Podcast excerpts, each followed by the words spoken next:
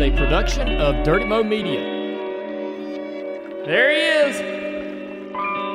Come on in here, buddy. Have a seat. Hey, everybody. Glad you tuned in. It's time for another episode of the Dale Jr. Download. Mike Davis, Dale Earnhardt Jr., in the Bojangle Studio. We've got a great guest today.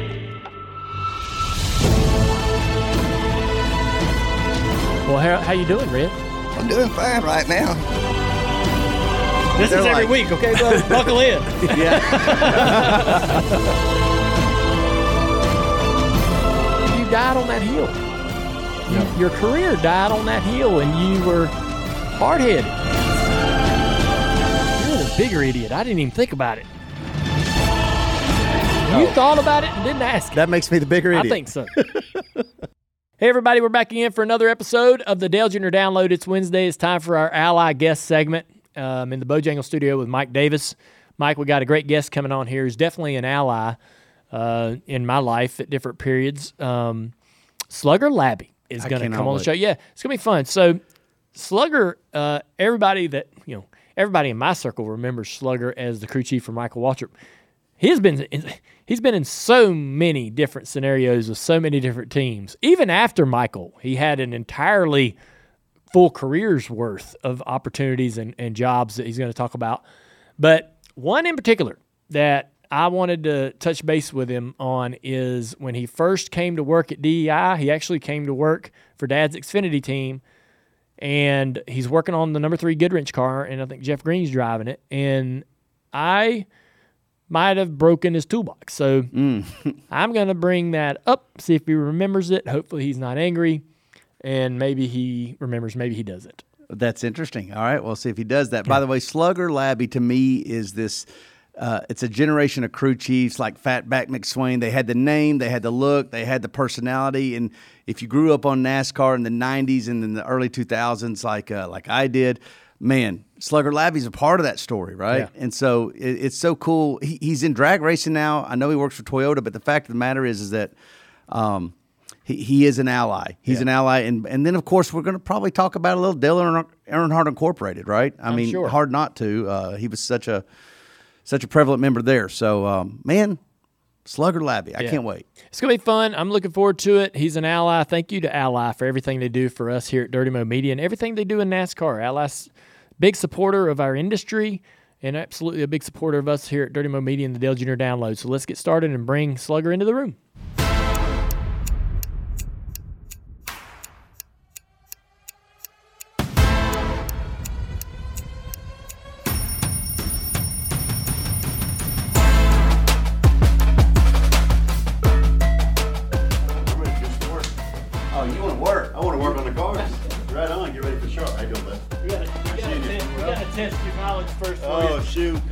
Back there, see exactly what it is you want to learn. Right on. Typically, we don't let people wearing a Toyota shirt Yeah, right. come into the Chevrolet That's my point. We should do it. Let's do it. Get out there and work. So Slugger, man, it's been a long, been a long time, man. I haven't seen you in a while. I know I see a track every now and Yeah. then, but yeah, it's been uh, it's been a while since we uh, were teammates. What have you? What are you doing these days? So yeah, I work for TRD. I've been there six years and um, engineering manager vehicle support. So basically, uh, you know, all the teams and, and series that we support, uh, we have engineers in different divisions, and the engineers report to me, and we make sure that uh, they're using all of our tools and understanding how they work, and make sure they use them properly. All right. So, is that does is that you know focus more in any discipline than than another? You mostly stock cars still, or Yeah, so a little bit of everything. I know uh, you've been doing all kinds of stuff. Yeah, so basically, my accounts are NHRA drag racing, which is something that we definitely need to talk about because it's Yeah. it's a really good time. Uh, ARCA series, truck series, and I also do a lot of uh, cup testing as well. How much so- traveling? A lot. A lot of a lot. But uh, you don't mind traveling when you don't wear a big target on your back. Yeah. So, uh, you know, as when you're a crew chief, you have this big ass target on your back, Yes, right? sir. So, uh, so I get to go and uh, work with the teams, mentor them, and offer up advice and work on strategy and things like that. So Yeah. it's uh, definitely a different mindset for me. It is. I mean, you, you seem different. You seem like you're much more um, uh, less stressed out, I suppose, as you know, because the cup being a cup crew chief or just being in the cup garage, uh, connected so so tethered so tightly to a team uh, or an individual car or driver is tough. um, and I know you lived that forever. I know you wouldn't trade anything, any of it for for anything, but um, you seem like you're you you're much happier in this new role. I am for sure, but you know, being a crew chief in any series is tough. But when you're in the Cup series for 20 years as a crew chief, like I was, it definitely is very taxing on you. You work 80 to 100 hours a week, and I always had the mentality, Dale, that if somebody else was working and I wasn't, they were they're working harder than me and learning something I wasn't. So I always had the mindset of just work, work, work, and Yeah. and you know, go find the next greatest thing. So let's talk about how you got started in racing. Um, I know that um, you know I know that you worked up north and lived up north, and and but what's the first first thing you remember about a race car? When's the first time you ever saw a race car?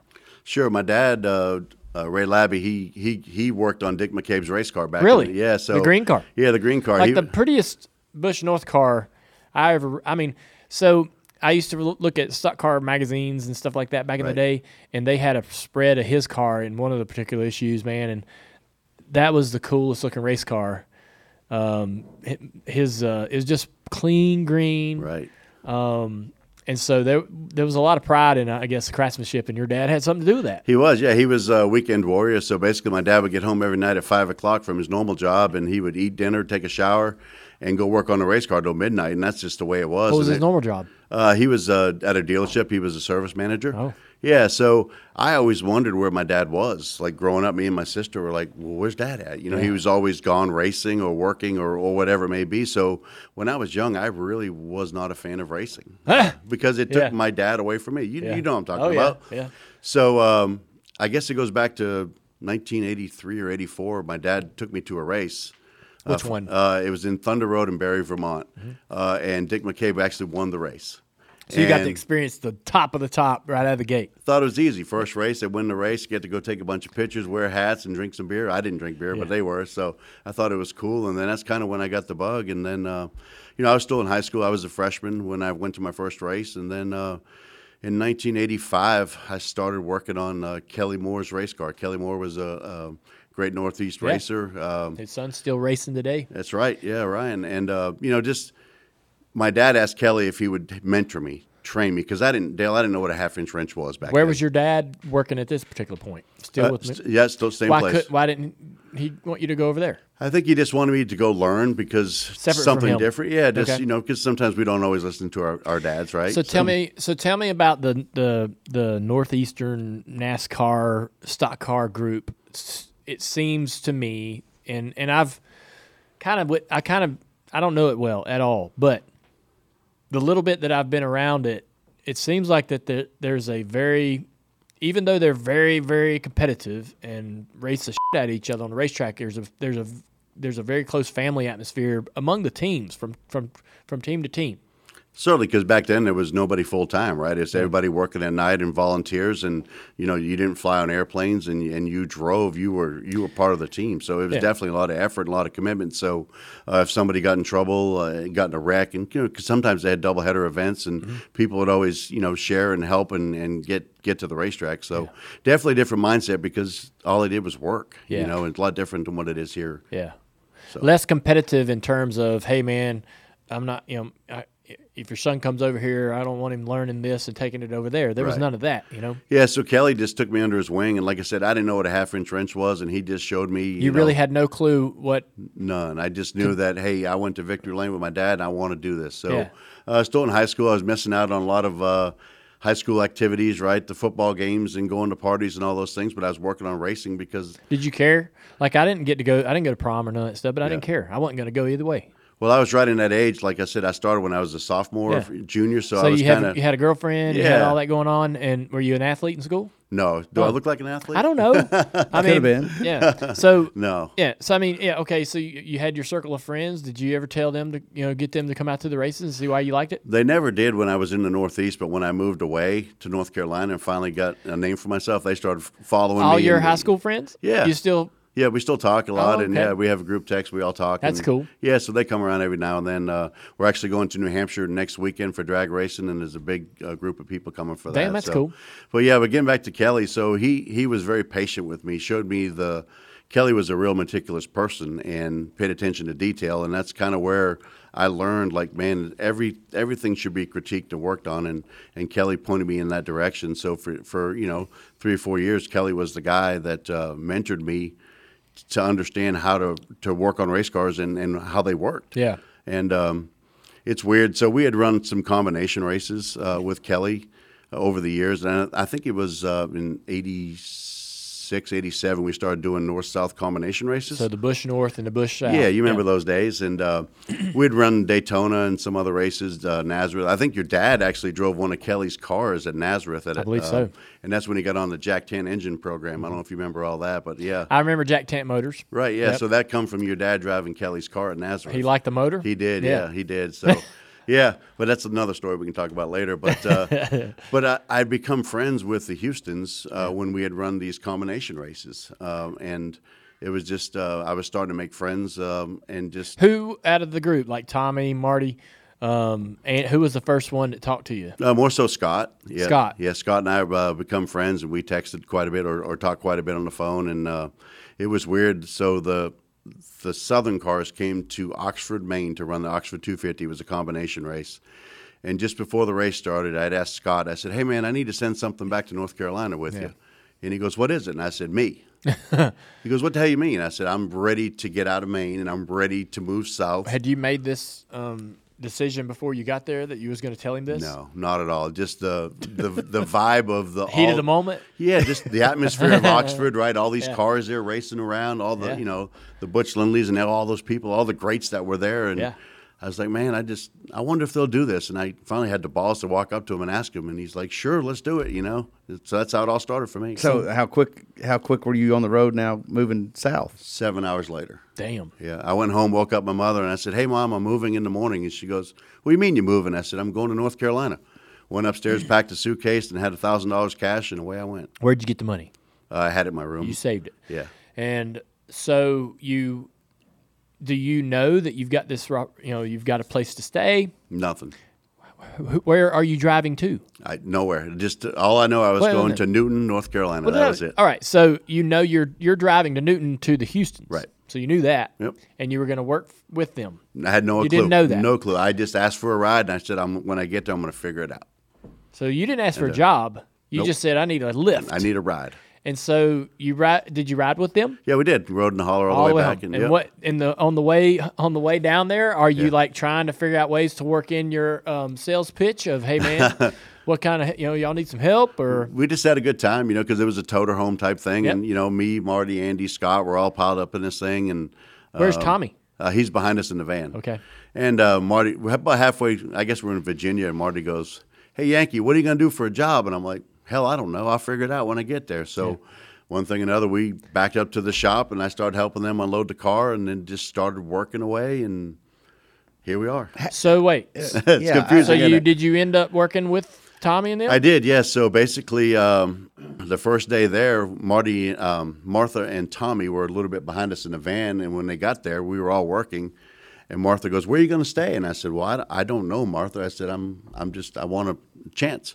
And she said, "Well, you can stay in the house with us." Yeah. So I ended up I moved in with Tommy and Martha, stayed in the basement, uh, and then I started working on the cars uh, every day. And we went. Our first race was Volusia County. And that the next weekend was in Volusia County. We won the race, and I'm thinking, man, this is pretty easy. I won my first North race, won my first Southern Yeah. race. It's pretty cool. But uh, again, the Houston's uh, they were unsponsored at the time. It was um, uh, Southern Biscuit on the side of it, which somewhat sponsorship. Yeah. And then they ended up getting Rose's department stores, Yeah. and then they put me on full time. Uh, and so were you getting paid? There's no way they're paying you. No, at huh, first. nope. You- But they did give you a place to stay. They did, Yeah. How long did you go not getting paid? Oh, I don't. They probably got Rose's probably three months later. Uh, so yeah, just, So- I stretched a thousand dollars pretty hard. I want to know how Tommy and them afforded to race, because even back then, they I I, I believe they would have been able to afford to race. I mean, Right. but how did they race so well on such a tight budget? They had a tight budget. You know, Steve Arndt and um, his brother Brevard with uh, uh, Southern Biscuit. They they paid a lot of the bills, but Tommy just, um, you know, they didn't have they didn't have a lot. They just took care of what they did, and they had a couple race cars, and they just made it work. And Yeah. I don't know how anybody survived in racing with the V6 era. You know, all the motors that were blowing up and all that back in the day. Yeah. That was certainly it was a tough time, but uh, yeah, they were really they watched what they did and they spent the money on the right things. But uh, at the end of the day, they were a really competitive race team Yeah. that did really really well. Is Andy um, or Marty racing their late model at Hickory at all during this period of time? Andy was just starting his late model. Just Uh, starting. yeah, and then Marty Marty was like a year behind him. So they was the late model sitting over in the garage floor, and yeah, yeah, it was like uh, like you that right when everyone else was done working on the race car during the day, you went and worked on I that bet at that night. was fun. Yeah, so kind of uh, same thing as you, but just different Yeah. different family. Get, what's the quick uh, the quick description of the Houston racing family? Because I know of them, I know So nothing Tommy, about them. Tommy is Hal's brother. Right. Hal is Teresa's dad. So Tommy would have been Teresa's uncle. Got it. Okay. All right, and so um, we would go to the Houston family reunions, and Tommy and Yeah. and Andy and all of them would come, and it was a blast. Andy was I I love Andy. I mean, such a great dude. They're all passionate. Yeah, just and they're genuinely nice people. And um, of course, Marty. I didn't know Scott well at all, but uh, what I know of Tommy, and he's an awesome dude. And Tommy, there's little moments where Dad and Tommy, you know, would would race each other a lot in at Metrolina in the seventies Sure. and stuff. And so I know Dad had a lot of respect for Tommy, and I think that's ended up how he met Hal, Teresa, and all that. But um, so while this is happening, this is ninety what Oh, this is 89. 89. 1989, Yep. So dad is married to Teresa. Right. Right. Did you ever see dad come cruising through? never, never once. Not once. Never once. Yeah. I see him talk at the racetrack, but never. He never came He'd by. the come by know, yeah. BS with Tommy and stuff. Right. Yeah. So um, uh, you worked at the Houston's for a while. You kind of went through a couple other Xfinity teams. You worked um, with Bobby Labonte and, and, and Bob. Right. Um, you worked with um, Kenny Wallace. Kenny Wallace Yes, for sir. a time with Birdie. So Birdie is um, he's uh, I don't I'm, don't know the guy. Like I've seen him at the racetrack a little bit when we were racing in the Xfinity series, and I remember seeing him around. But he's got he's this sort of um, he was like the crew chief in the Xfinity series. Like won everything, won a bunch of championships. Right. Always had the fast car. Um, always seemed to be the guy that was week in week out tough. But he also had a reputation as um, funny and having a good time, and and so it just helped me understand who he is. Like Yeah, he was de- definitely a guy that you, you're supposed to be there at seven o'clock. Your ass better be there, right? And you worked hard from seven to five, and then when five o'clock come, the, the cooler was open, and we're all drinking beer, having fun. So he was one of us, uh, much like Tony Senior, right? He just right there beside you, working, having a good time. But Brody was really, really passionate. Uh, he knew a lot about the three link rear suspension, where a lot of people didn't at the time, and he and he really came in, and that was his uh, claim to fame was was all that. But but man, Birdie would party with you and Yeah. uh, have have a good time. But he was definitely uh, definitely a guy that I learned a lot from, along you know with other crew chiefs that I work with. back then, um, when the when the clock struck four or five o'clock, everyone partied. Like the beer, like eh, that's how it was at the Right. Deerhead shop, which you would Right. you would come to know well. Like as soon as it was five o'clock, the work it was serious. Have your together. Yep. But in that moment when it went five o'clock, here come the liquor bottle and all the beer coming out, right? And everybody's drinking beer and riding around on the back That of was the farm. that was and- one of the sales pitches that Tony Senior put on me. He said, "Man, every Tuesday night over here at the Deerhead shop, we have chicken wing night." And David Lippard would cook chicken Yeah. wings, and everybody would hang out every night. And he said, uh, "You should come enjoy some of that atmosphere." So How did we get away from this? This sounds Right. amazing. Yeah, It was. I bet we wouldn't have such a, a hard time finding employees if we had We had a party here beer every at five Tuesday o'clock night. and chicken wing night on Tuesdays. But you know, it's like that now in the drag racing series. As Is soo- it? Yeah, like so. As soon as you're done qualifying, that's what everyone does. They break out the liquor bottles and the beers and start having a good time. So it's definitely NHRA today is like NASCAR, what it was in uh, the early '90s, 2000s. That sounds you- that's interesting. You would know. So you went to um, when did you end up at DEI?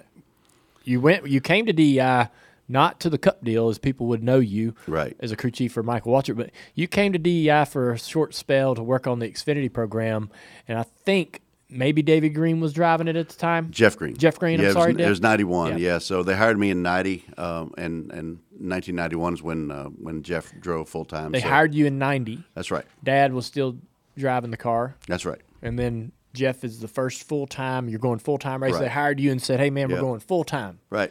And so I remember when you came. I remember the very first day that you came there. Now I don't remember like particular moments, but I remember. So forever it had been Rick Boss, Tony Senior, Tony Junior, Right. and that was it. And we- Bugs. Bugs, Bugs. right? Sweeping the floors and carrying on. Bugs cleaning up. We um, uh, you're like the one of the first, if not the 1st you know, outside hire. Mm-hmm. Right. Um, and so I was like, oh man, this they're getting serious. This is a this is a legit race team now. It's an enterprise. yeah, they're really going after this. And so um, you brought your toolbox, like a mechanic, like when moving from dealership to dealership, right? When you get hired, you take you take your toolbox out of that bay and you take it down the street to the other dealership, and that's you roll it in. Mm-hmm. And I think I was trying to get something out of your toolbox. I don't remember why, but I was looking for something and I broke the drawer. Do you remember this? You're the one. Yeah, Nobody, nobody fessed up to me. I did it. it was you. Yeah. I'm gonna send you an invoice. Do you remember? yeah, I do. Yeah, I thought Tony Jr. did it. No, it was me. Okay, well. Yeah. What, See? what is, I don't know why. What- I, what, I- 30 years later, here we know. are. I need to get this off my chest. So, Yeah, yeah, that's cool. Yeah. I don't know what I, I was. still have that toolbox. Do you? Yeah, Is I it do. still broke? No, I fixed it. You it. fixed it Yeah. good. I don't remember what broke or how it broke, but it's something about the drawer, the locking system in the drawer with the lid Yep. up or down, right? And I was I probably just fixed it this winter. no. Sh- I got the parts. I'm going to give you the broken part. if you want it to break again, just uh, let Dale Jr. Yep. loan, Yeah. uh, borrow something from It you. was a snap-on toolbox, and it was the top lid, and it had a little lever you had to pick up to close it. And Bull Moose over here obviously didn't Yeah. uh, understand how it all worked. Oh, so you're talking you're talking about that little brace at the at the end. So now it wouldn't. wouldn't close all the It way. It wouldn't close. Yep. Yep. Sorry. I didn't know it was you, dude. It was me. Well, shit. How did you do that? I don't know. I was over. I, I, He was checking. It was someone's had a new toolbox. No one's ever brought a Yeah. toolbox to DEIs except me. So yeah. I recognized quickly that it was not any of our shit, right? And I'm like, and then it, and, I, Man. and I broke it, and I was like, oh, I think I was trying to close it or something, and I don't know. I just fixed that this this winter. I swear That's to God. crazy. Yep. I'll take Yeah, a picture of it. It was me. You, you, this I is felt- so funny. hey, you know you what? guys would be teammates for years Mm-hmm. at Dale Earnhardt Incorporated, and you never said a thing about this ever. toolbox until now. I accused Tony Jr. Yeah, Like- well, he can he can be. let He off the probably hook knew, now. but never would tell you. Dang. So, um, But good times, man. well, look, I didn't know I didn't know Slugger, and I didn't know how he would react. like this guy's gonna go. He don't give a damn who I am, right? He Yeah. might chew my ass off, and I knew I if I broke Tony Senior's, I knew what I was gonna get, and I'm like, you know what? I can avoid this ass chewing yeah. and just pretend like nothing happened. it's the new guy. yeah. Named Slugger. Right. Yeah, you don't Yeah. want to break Yeah, right. Slugger's toolbox. Yeah, I did. Yeah, right. Right. Yes, right. Yeah. This guy's name is Slugger. Right. Right. What the Yeah. hell's I'm gonna scoot on out of this I'm shop not before gonna- anybody notices. I'm not gonna go tell Slugger I broke his. Oh, that's cool, man. Yeah. So how long did you work there? It was I- brief. I worked there for a couple of years. Really? Yeah. God, it felt like six Yeah. months. It's because you never went back into the shop after Yeah. that. no, it might have been just over a year. Yeah. Yeah. So And so, what was your um, what's your memories of that particular uh, experience? You know, I, I bet it's hard to, I bet it's hard to car- compartmentalize the two because you know you did come back to DEI for a very long period of time, Right. and that has to be Yeah. saturating your memory. But being part of that little Xfinity team when trying to get you know trying to get that going full time. it was it was a neat experience for me because just you know one to work for your dad and two to work in a shop that Yeah. was had deer head and animals all over the place. It was crazy crazy environment. But uh, I'll never forget the parts room was upstairs and Tony Senior told me to go upstairs and go to the top of the stairs and get this off the shelf up there. So I had walked upstairs and I was just in awe. It's like my second or third day there. And I got to the top of the stairs and I took a left and I didn't know where the hell I was. I wasn't in the parts room. And I found this duffel bag on the floor. Yeah. And it was full of cash. so I went downstairs and I told Tony Senior, I said, Man, I couldn't find that part you were telling me about, but I said, There's a duffel bag full of cash. He goes, You dumb son of a bitch. I told you to take a right. Yeah. He said, That's where Dale's Dale's senior stuff's at. So anyway, he had a bunch of money. Wandered into Daddy's- Yeah. yeah. Yeah. I was in the wrong area. I was like, surprised I didn't get shot. But uh, Yeah. but no, it was definitely a, a great experience working with the Uris. You know, we drove in the vans Yes. to all the racetracks, had a good time. And that's some something that I think we miss in today's world is that environment of, of just the bonding of riding in the vans. Yeah, driving to all of the racetracks, Right. Dover, everywhere. Talladega, in a 15 Daytona, passenger yeah. van. Were you there the year that me and Kerry went to Atlanta with y'all? were you part of that deal? We had. I don't a think so. man. We had a we we got in a we had a great time in the Atlanta um in the hotel bar. Oh no. Yeah. So um when and you you know this, so so maybe you you you can confirm. Back then, not only did you ride in a 15 passenger van to the racetrack, when you got to the hotel on Thursday or whatever, you went in, put your bag in the floor of the lobby, mm-hmm. checked in, got your room key, and walked straight into the bar. That's right. You didn't even take your bag upstairs. I've seen them do this, and I'm like, y'all aren't going to take your bag to your room. nope, we'll get it after. We'll get it later. And I'm like, okay. And they go into the me and Kerry. We run our bag up to the room. We come back downstairs, and they're on the damn gas in this bar until midnight. And they come out, grab their bags, and go upstairs. Then, like they weren't. Even, they were in such a. But back then we didn't have per diem. We had a credit card. Yeah. We had Dale Senior's credit card, so we just let her rip, and it was Uh, definitely a good Just time. find that hard to believe he'd let y'all just do that. But again, that I think that's he's cut out Tony of that. Senior. Tony Senior had some had some pull. Yeah, Yeah. yeah, right, clout. right. So we're, are we talking about Tony Senior, Tony Junior, Bu- is Bug? I mean, like whoever Yeah. Bugs, is this Bugs the is team? shop for, shop foreman. Okay, clean. he's not He kept traveling. shop clean. Yeah, Right, right, He didn't right. travel. Yep. But you know what? What I remember the most about working for your dad back then was like when you went to work every day, you didn't know if you were going to work on the race car, if you're going to be out in the farm building Yeah. a fence, uh, trapping Dove hunting. deer. Yeah. Yeah. I mean, you never knew what you were going to do. Yeah. And your dad is actually the first guy that taught me to weld without a welding helmet.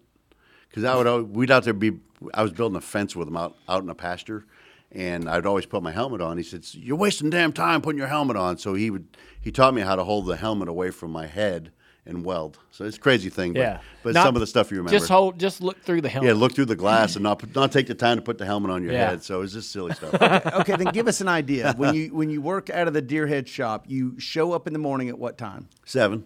Okay, so y and where are you living at that point? Uh, I live ten minutes away.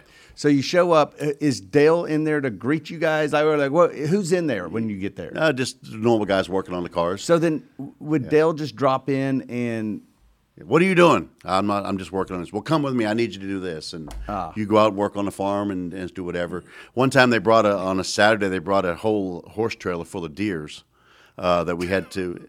Uh, they were tranquilized, and we had to drag them out in the pasture, and they would shoot them back with something to bring them back. Really? yeah, you never heard that? No, yeah, I never saw that. Yeah, so I guess he had got some deer from Yeah. Po- Pocono or something like that, and they came Big- in on a horse big trailer. bucks. Yeah, so we would drag them out, put them on the ground. They would give them some kind of shot or something to reverse the tranquilizer. Fire them up. And they would like fall over on their feet because their feet weren't working. Yeah, I mean, just normal a DI. yeah. I mean, dude, it was crazy. Like t- Tony Sr. will tell you a better story than me, but yeah, it was. That's a good one. You just never knew every day, Mike, what was it, what's going to happen today. And then I couldn't wait to get home and tell my wife, like, man, we did this today. You can't believe this, you know. But I mean, it was it was an honor to work for your dad. It really Yeah. was. I agree, man. It was fun. Around. it was fun to be around because you're right. You never knew what was going to happen. And, and can we just appreciate the fact that I mean the most Dale Earnhardt awesome story ever? Add one to the list. There's just a duffel bag full of cash in a hallway Yeah. that you just.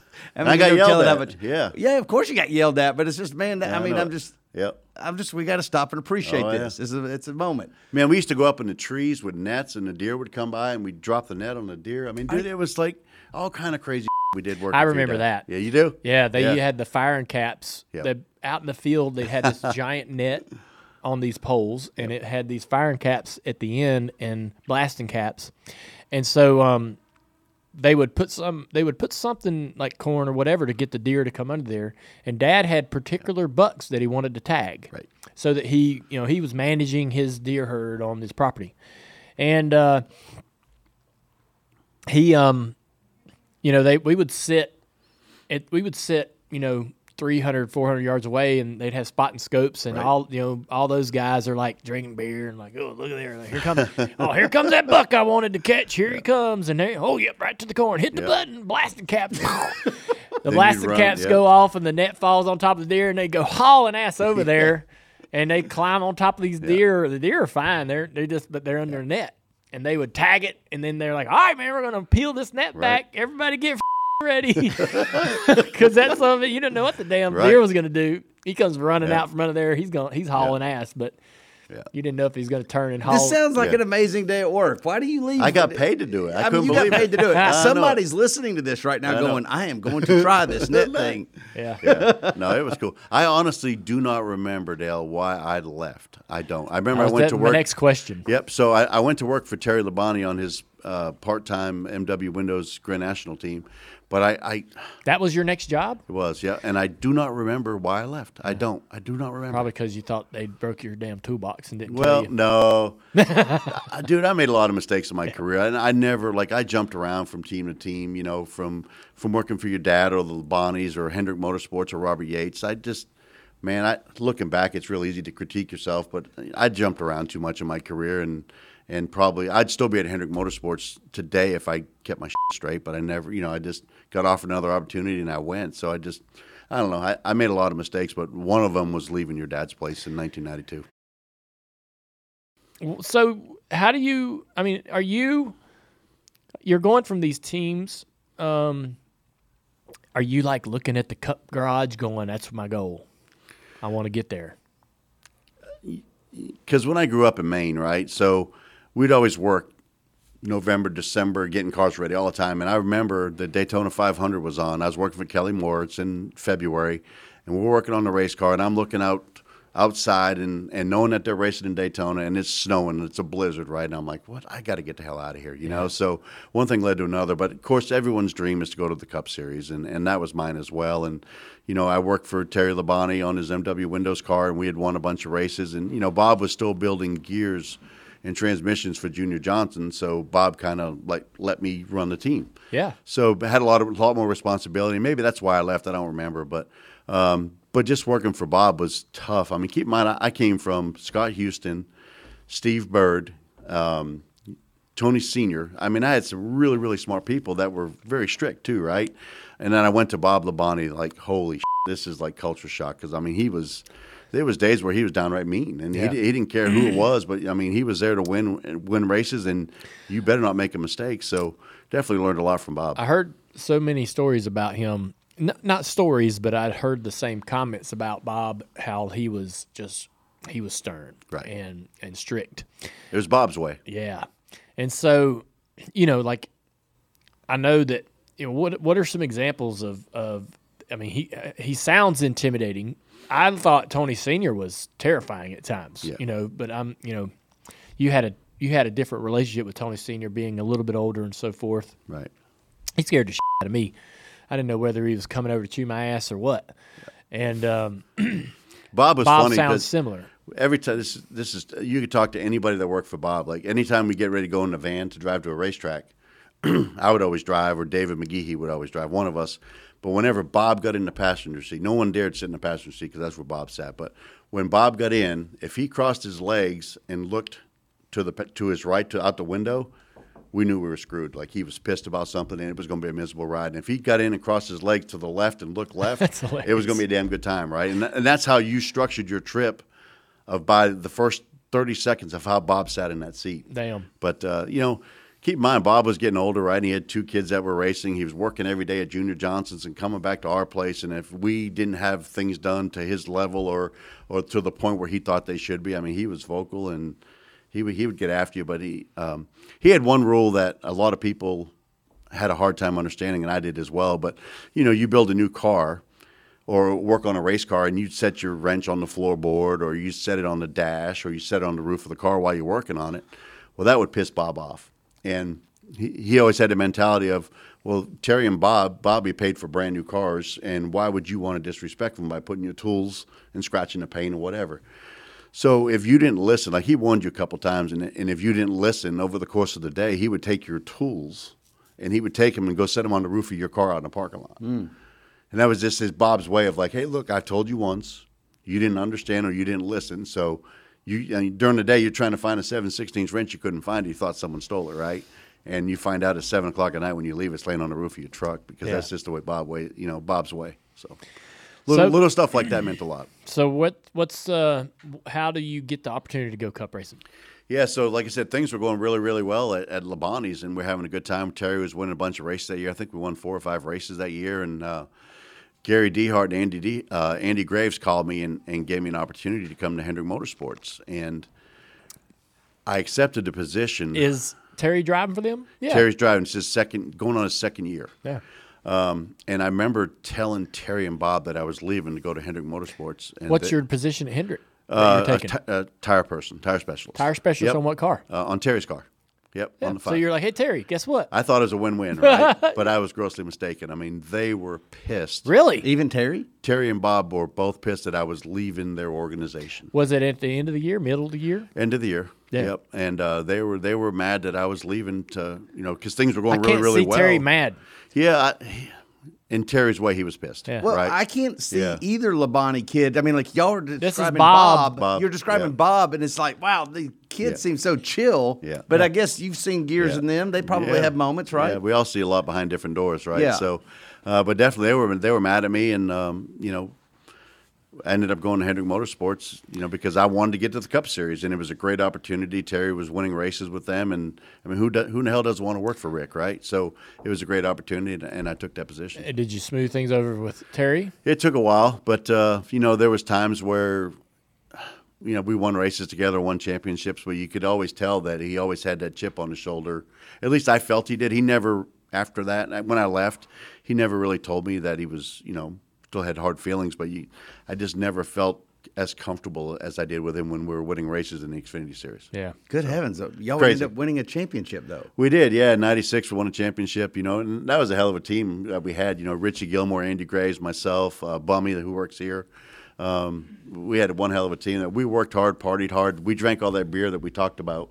Um, I'm sure you did. we were definitely misfits at Hendrick Motorsports. We learned something uh, about you. I didn't know you were related to Bummy through marriage. Like uh, he's your brother-in-law, He is, yeah. So, uh, and we're talking about Mike Bumgarner, who uh, has been at Junior Motorsports for a long time. Yeah, so Bummy uh, in '95 or '96, we needed a tire person. I was moving up a little bit, so we needed a tire person. So we convinced Mike, who I think he was at Bernstein's working, uh, to come work for us. And keep in mind, Mike, he was one of these people. He's he's kind of quiet now, but Yeah. back then when we got him, like he didn't say boo, he didn't cuss, he didn't smoke, he didn't drink, and after a year with us, he was dropping f bombs and saying shit, smoking Sure. cigarettes and drinking beer. You Yeah. know, I mean, we definitely uh, we definitely corrupted him in, in the right way, but um, gave him a blind date, set him up on a blind date with my sister in law. And uh, the first the first time he never showed up, he got scared and showed up and said, "Oh, she's too good for me." And then uh, the second time they he finally showed up, and um, yeah, Bummy's been been in the family ever since. So good dude. He uh, he lives literally a half mile from me. Yeah. And we drink beer a lot, but we hardly ever talk about motorsports. That's interesting. Yeah, we try to like that that line, you know, Yeah. because racing will consume you Oh, if yeah. you let it, right? And there's times where you just need to let loose and have a good time. And um, and our relationship with Mike is and myself is is really genuine, and we talk a lot about family stuff more so than racing. So, um, why did you? If you're doing, what happens at Hendrick if everything's going so well? Yeah, so you know we were winning races, winning championships, and uh, Andy had Andy had left. I think he went to go work on the 25 car. I think Andy Graves, and um, Gary and myself just we didn't get along. I mean, Andy was the glue that kept the team together. Gary Dehart. Yeah, Gary Dehart. Uh, Andy was the, the glue that kept that team together. Um, at least we all thought that. And then when uh, when when Andy left to go do the 25 car, I think that's where he went. Um, I don't know. Gary and I never hit it off. I was the car chief, and for some reason, um, they pulled me in the office one day, and uh, I'll never forget it. I, I didn't see it coming. Uh, Gary Dehart's sitting there, Mike Powell, who was the parts man, uh, and they drugged me in there, and Gary said, "I don't need you no more." The parts man. The parts man. Why the parts man? Right. I just someone to watch, I guess. You Yeah. know, witness. I, Oh, my I- God. Parts I don't know. man slash HR or something. Yeah, Like, yeah, what- it's weird. No kidding. Yeah. I had to witness. But uh, yeah, Gary said, "Man, I don't need you no more," and and I, I didn't know why, you know, and That had to been pretty damn tough. it was, you know, because we had just won a championship, and then next year later things are going good. Run went to Daytona, run good, and then uh, halfway during the season, you know, Gary just. I never asked Gary why.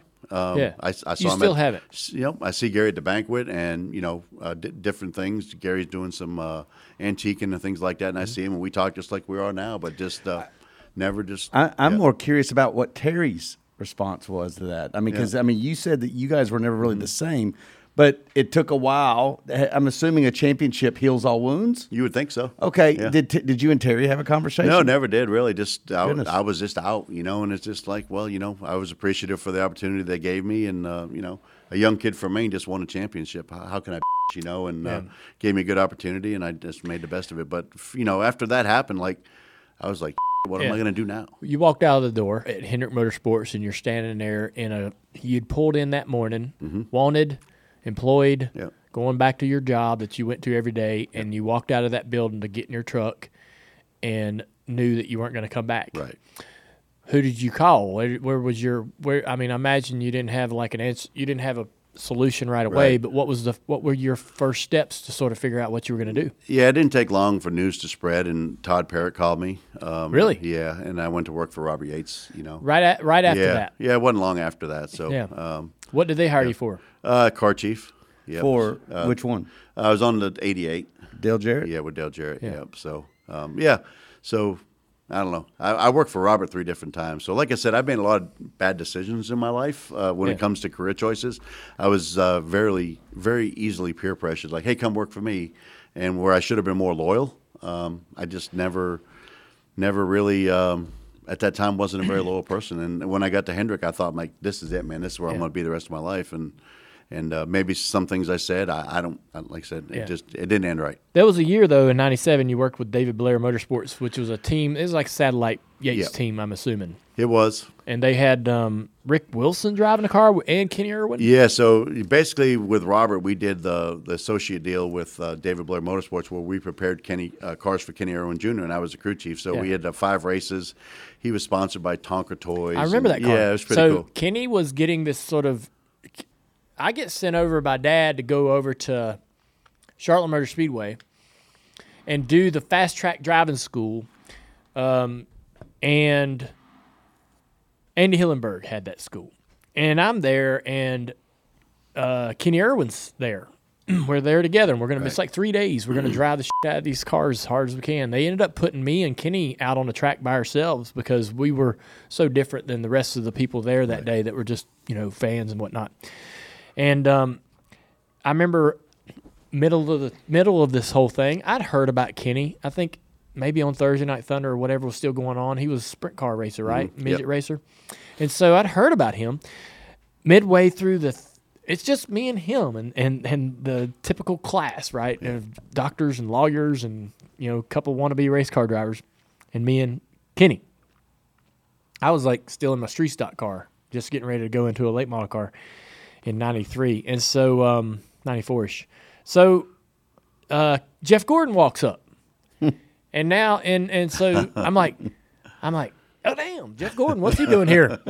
he comes up and starts talking to Kenny. Him and Kenny, uh, Jeff Gordon was like sort of you know how on how on uh, Kenny Irwin and and his abilities, and there was this sort of deep rooted industry effort to sort of we you know we you know work Kenny into the NASCAR you know industry and, and the NASCAR family and you were sort of uh, part of that process and he ends up going to drive for this team to get acclimated to Right. stock cars Yeah, right Kenny was driving in a truck series, and then we ended up He doing was. five races with him. So we did didn't a lot of set on the pole or something at Richmond or outside pole? outside pole, outside yeah. pole Bill Richmond. Elliott was yeah, Billy in the us. Tonka car That's right. Yeah, yeah I remember that Yeah.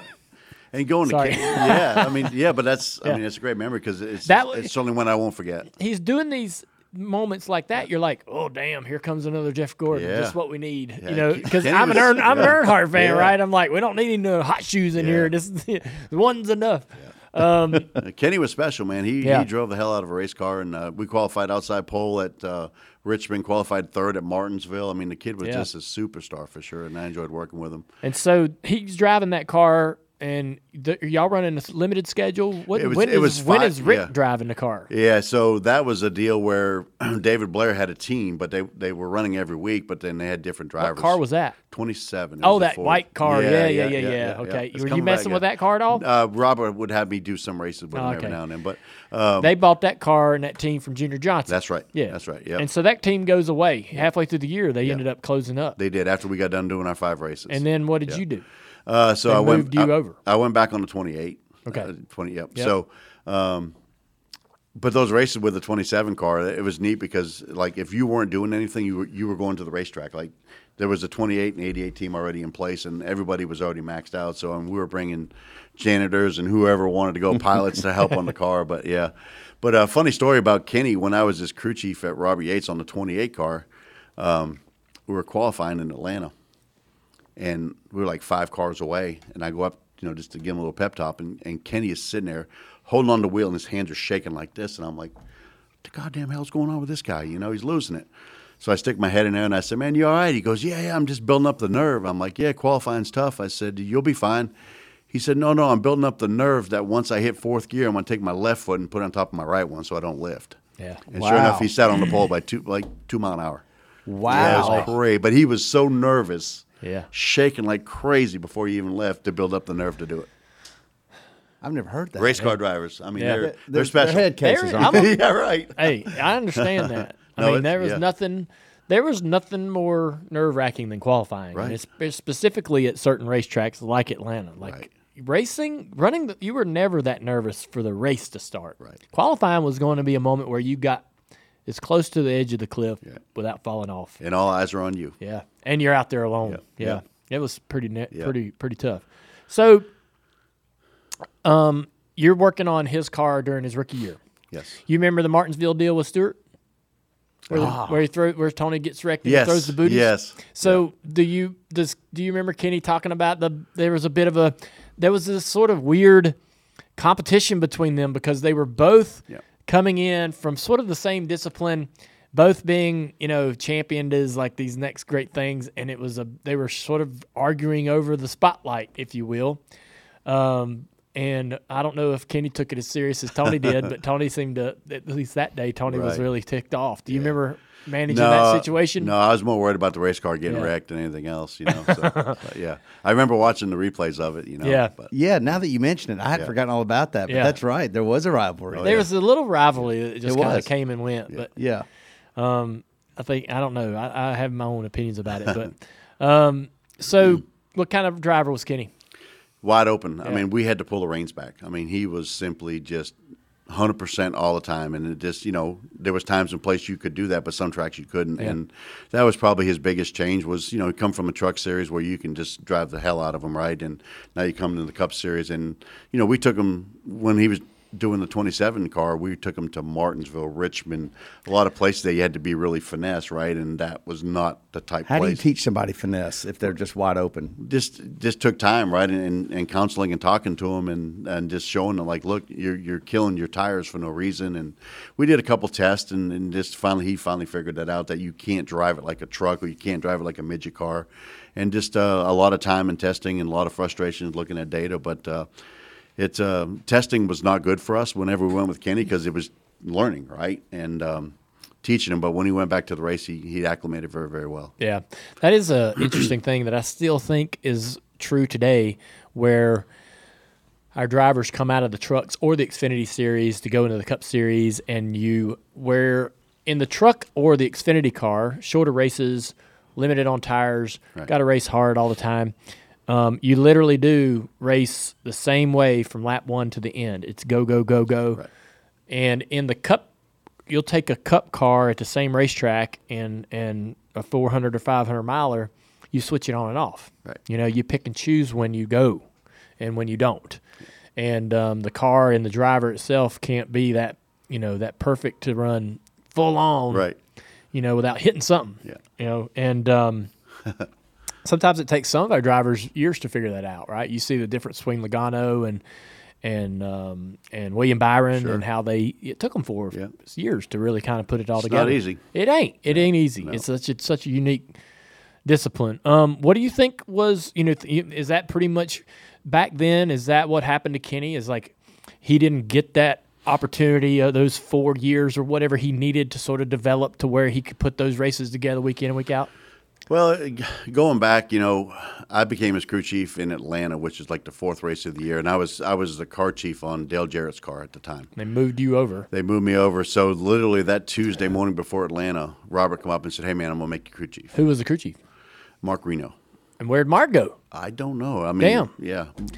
Again, I, I I don't know. Marc Reno's a badass. Totally, right? You know, and I'm thinking like, what the hell did he do wrong? Yeah, you know, right. but sometimes sometimes things don't click. Marc maybe- Reno doesn't sound Marc Reno doesn't come across to me as the kind of guy that would work for anyone but himself. Correct. Or so Finch. maybe Yeah. right, James Finch Yeah, like he, he's still kind of working for himself And he could build a car by himself too. on, on his own, Yeah, right? yeah, hundred percent. But yeah, I don't know if Robert thought that the relationship that Kenny and I had from the five races because we hit it off okay. I think Yeah. that might have been some of it. But uh, yeah, that Tuesday morning of Atlanta, Robert said, "Hey, you're going to be crew chief of the 28," and then went to work on that. But uh, funny story was we were flying to Atlanta, and again, I was the car chief for the the 88, and I was changing front tires for the 88.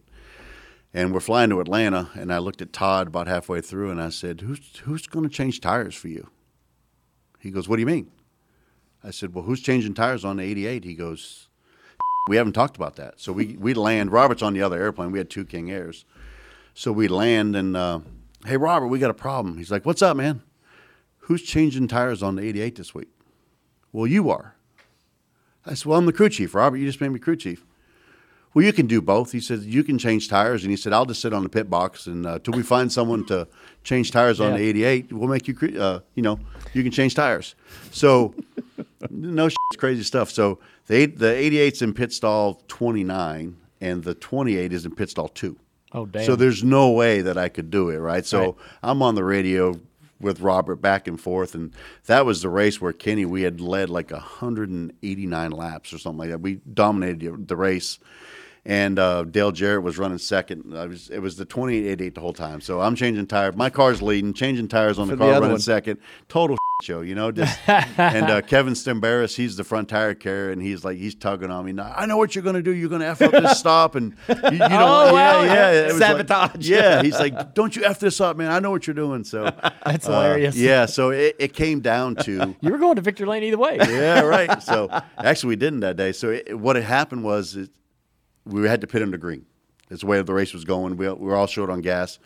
And I told Robert, I said, man, I want to be the first one on pit road. The first one on pit road is going to win the race. And he said, no, no, yellow's going to come out. So we argued back and forth. Well, Dan Makar and the 18 team, they came down pit road, and they were the first ones on new tires, basically. Cycle past you. Yep, and they cycled past us and won the race. I think we finished third. Yeah. And I was like, but anyway, that was probably uh, I'm probably one of the few people that's been a crew chief on one car and pit on another. I've but, never uh, heard it. Yeah, that was that was definitely crazy times uh, for sure. Trying to make all that happen, let alone be your first race as a crew chief. You stayed at uh, Yates till 2000. Yep. All right, and your things are going well, I suppose. Um, why do you, you know, why do you want to leave and go to DEI? Yeah. So um, what happened with Kenny was we had missed the Coke 600, Mm-hmm. And they had the wrong lev- rev limiter chip in, and the rev limiter was going off halfway down the backstretch. How we- did that happen? Um, it was mismarked. Believe it.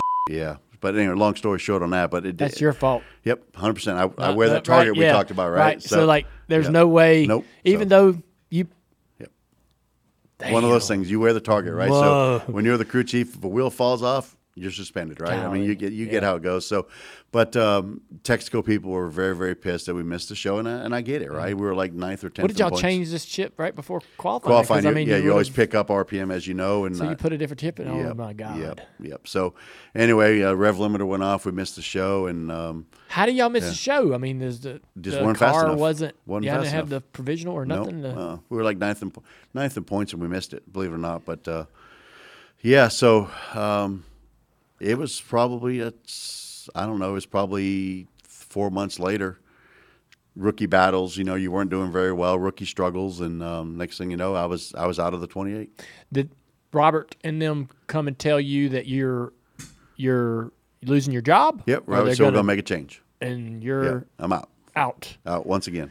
I was like, how'd this happen? So I got released by Rick Hendrick, Yeah. you know, or Dehart, and then now I got released by Robert, and I was like, damn, what the hell? Yeah. What's the guy got to do? So um, it's one of those things. How do you handle it? Do you, are you um you? I understand.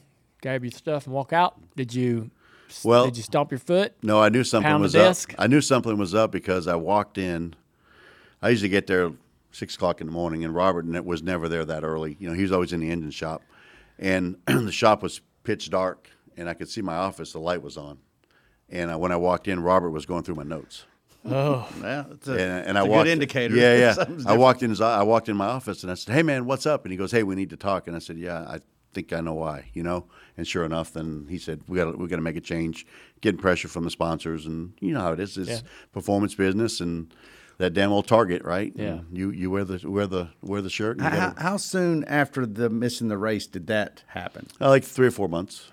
Oh wow! Yeah, so just went three or four months. But we had struggled, you know. It just uh, no different than when Marc was with Kenny, right? Kenny was having a hard time adapting, and we were hoping that, or I guess they were hoping that I could find something in Kenny that you know wasn't there at the time. So, um, yeah, it didn't go good. And Kenny, uh, you know, obviously he he left Robbie Yates to go Yeah. to Felix's after a while. So, So where'd you go? I forget what year was that? 2000. Yeah, You would so, end uh, up at DEI yeah, in, yeah. in the middle of 01. So I, I actually went back to work at Rick Hendrick, uh, Hendrick Motorsports on the 25 car with Tony Furr. Okay. Yep, I was his car chief, and um, Tony and I. Good guy. We had fun talking to him yeah. here. Tony and uh, Rodney Combs, they were kind of like Tony was the crew chief, and Rodney was like the shop foreman. And The uh, Rodney Combs. the Rodney Combs, The dirt yeah. racing. yeah, the son, legend the son, of the son. yeah, the son, Okay. junior. Uh, so they were there, um, and I worked there for one year, and just it just wasn't me. I, I don't know what it was, but I just wasn't me. And then Robert's calling me like, "Hey, come back to work." But So- what part wasn't you? Is it just Tony Furr? Is it the? I mean, you've been at the Hendrick Folds. I Yeah, understand know. how Yeah. Hendrick has its own culture and its own brand, Yeah. but uh, what? I I guess for me, I'm a Yankee, and I'm just used to busting my ass all day long and working hard, right, and just putting in the effort. And if I saw others not doing that, it would bother me. And there was some people at that time at that team that weren't, I thought, weren't putting in the same effort, and it just I couldn't say nothing about it. So it was just best for me to go my own way. So I left.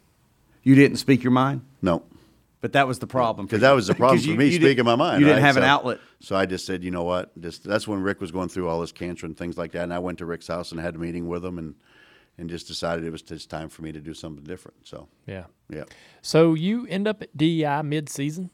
2001, yeah. So I uh, I was back at work at Roberts, and then um and uh, Ty Hey, wait. Ty Norris, You went back to Robert Yates. yeah. Three, I worked there three All right. times. So you just got released Yep. months ago. Yep. You go. What do you do? Walk. Go back up to Robert and say, "Hey, man, I need. I need a Just- job." Yeah, just one of those. What do you things. got? Robert called and said, "Hey, man, I need you to come back to work for me." So I went back to work for Robert. So yeah, He called you. Yeah. What in the hell? What a weird thing. yes, it's I mean, totally. I weird. want to ask Robert, like, Yeah. hey, man, you know, you Yeah. cut him loose and then you call him back and hire him up again. Yeah, like I said, I worked. I worked for Robert three years. Never, never once had a, a bad I word would- with Robert. right, always, always good terms. Like Doug and I still talk. Everything was Right. So then I would have to assume when when he, when you did let get let go that you manage Yeah. you handle that with class and Yeah. fresh as a professional because he wouldn't have reached out to you months later. Well, it, it proved to me that it was the sponsor making the call, not That's him. right. You It wasn't Okay. personal. So, it I was. did- It wasn't Robert. Yeah, That- yeah. That's what I. Yeah. Did you hesitate though?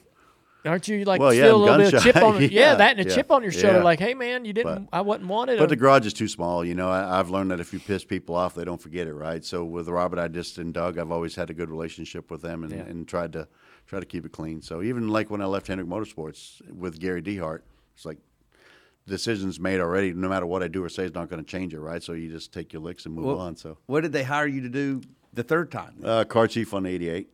Yeah. back to Yeah, car chief. yeah, You're back like to crew chief, car Yeah. chief, crew chief, car and that's what's crew tough. chief, car chief. That's Tire tough. changer. Yeah, yeah, right. So, um, but yeah, getting back to DEI, 2001, uh, Ty Norris calls me up and said, "Hey, man, I want you to come work, you know, for Michael." That's, in the middle of the season. Yeah, that's when Steve uh, Steve was the crew chief at the time because Mm-hmm. Eggleston started, and I think Steve took over, and then they wanted me to come in. So I thought about it for a little bit, and I was like, "Well, let's give this crew chief shot again. You know, give it another shot." So I told Robert and Doug, like, "Look, man, I'm sorry, but I I, I want to go be a crew chief, and there's nothing here for me." So I said, "I'm going to go do this."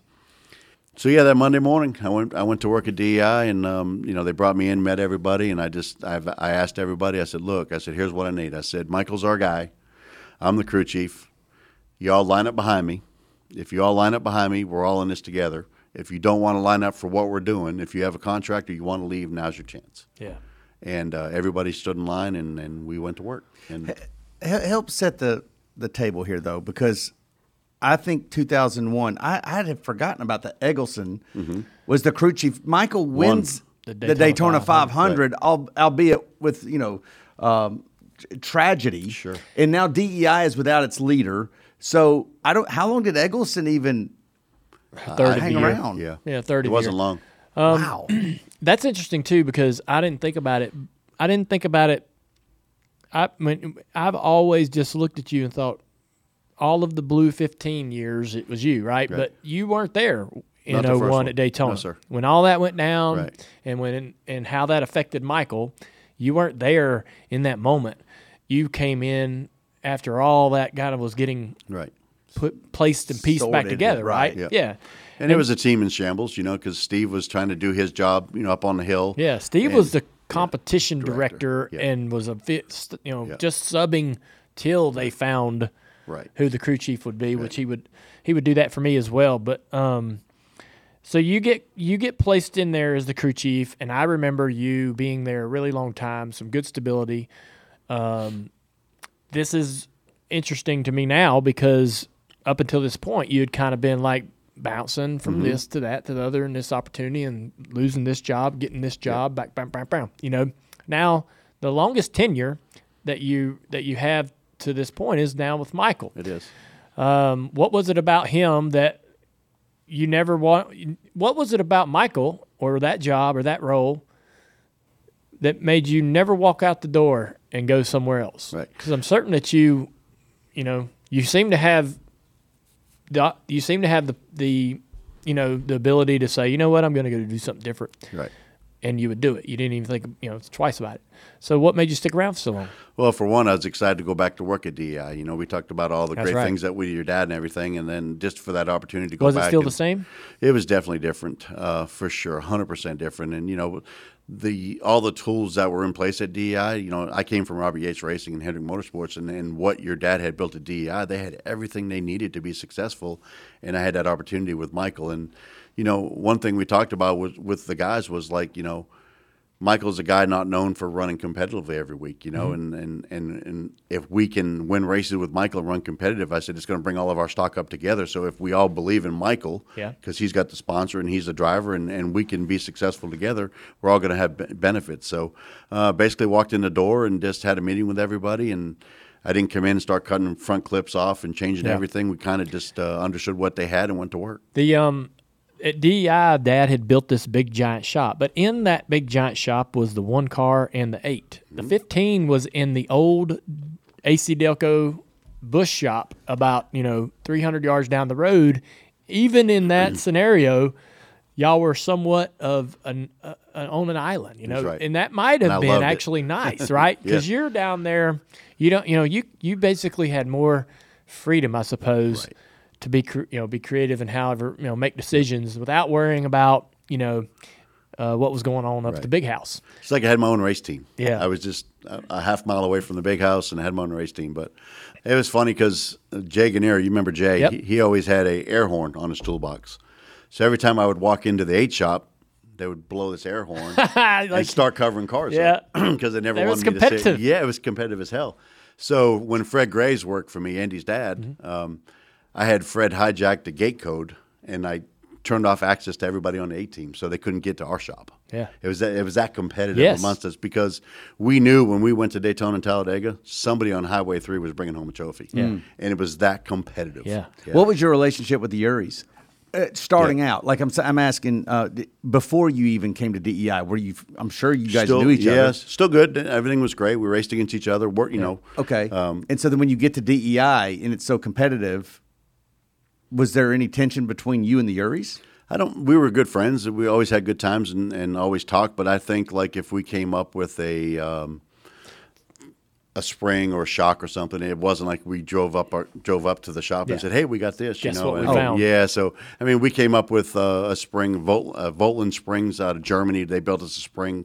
It was four thousand dollars, you know, and, and we had an advantage. We took that to uh, in two thousand two. We took it to Homestead and finished second with Michael, uh, simply because of that technology, you know. And, and in today's world, you have to share that with your teammate, and back then we didn't, No, you know. yeah. So there was a lot of uh, when it comes to speedway racing, it was definitely they they had their they didn't want to show me all their stuff. And Tony and them did the same, man. They, Oh, You know, absolutely. they they would have things, and like you say, they'd cover the cars up. I remember going to the um, going to Daytona and Talladega, and when we would, um, it was a, it was a, a it was a race amongst ourselves to get everything going to be able to. So, you know more about this than I do, but from from my perspective, first the first time our cars came down pit road, all of us were taking rounds out of the back. Mm-hmm. Right? There was a there was a there was a, a way you went through tech before the race, and another way you went through tech after the You were race. allowed a half inch tolerance. Yep.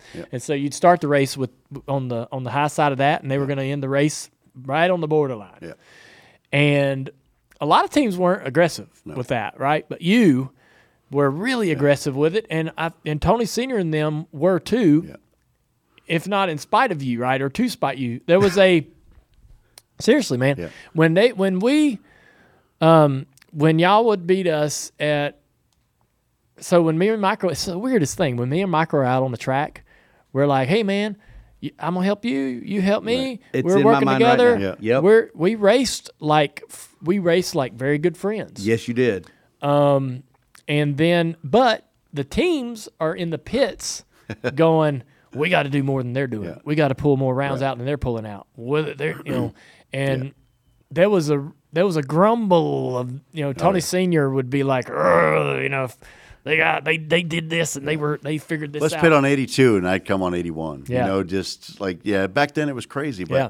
but we knew like it was either going to be One or the other. us or him, you Yeah. know, so it's, So we were sitting there.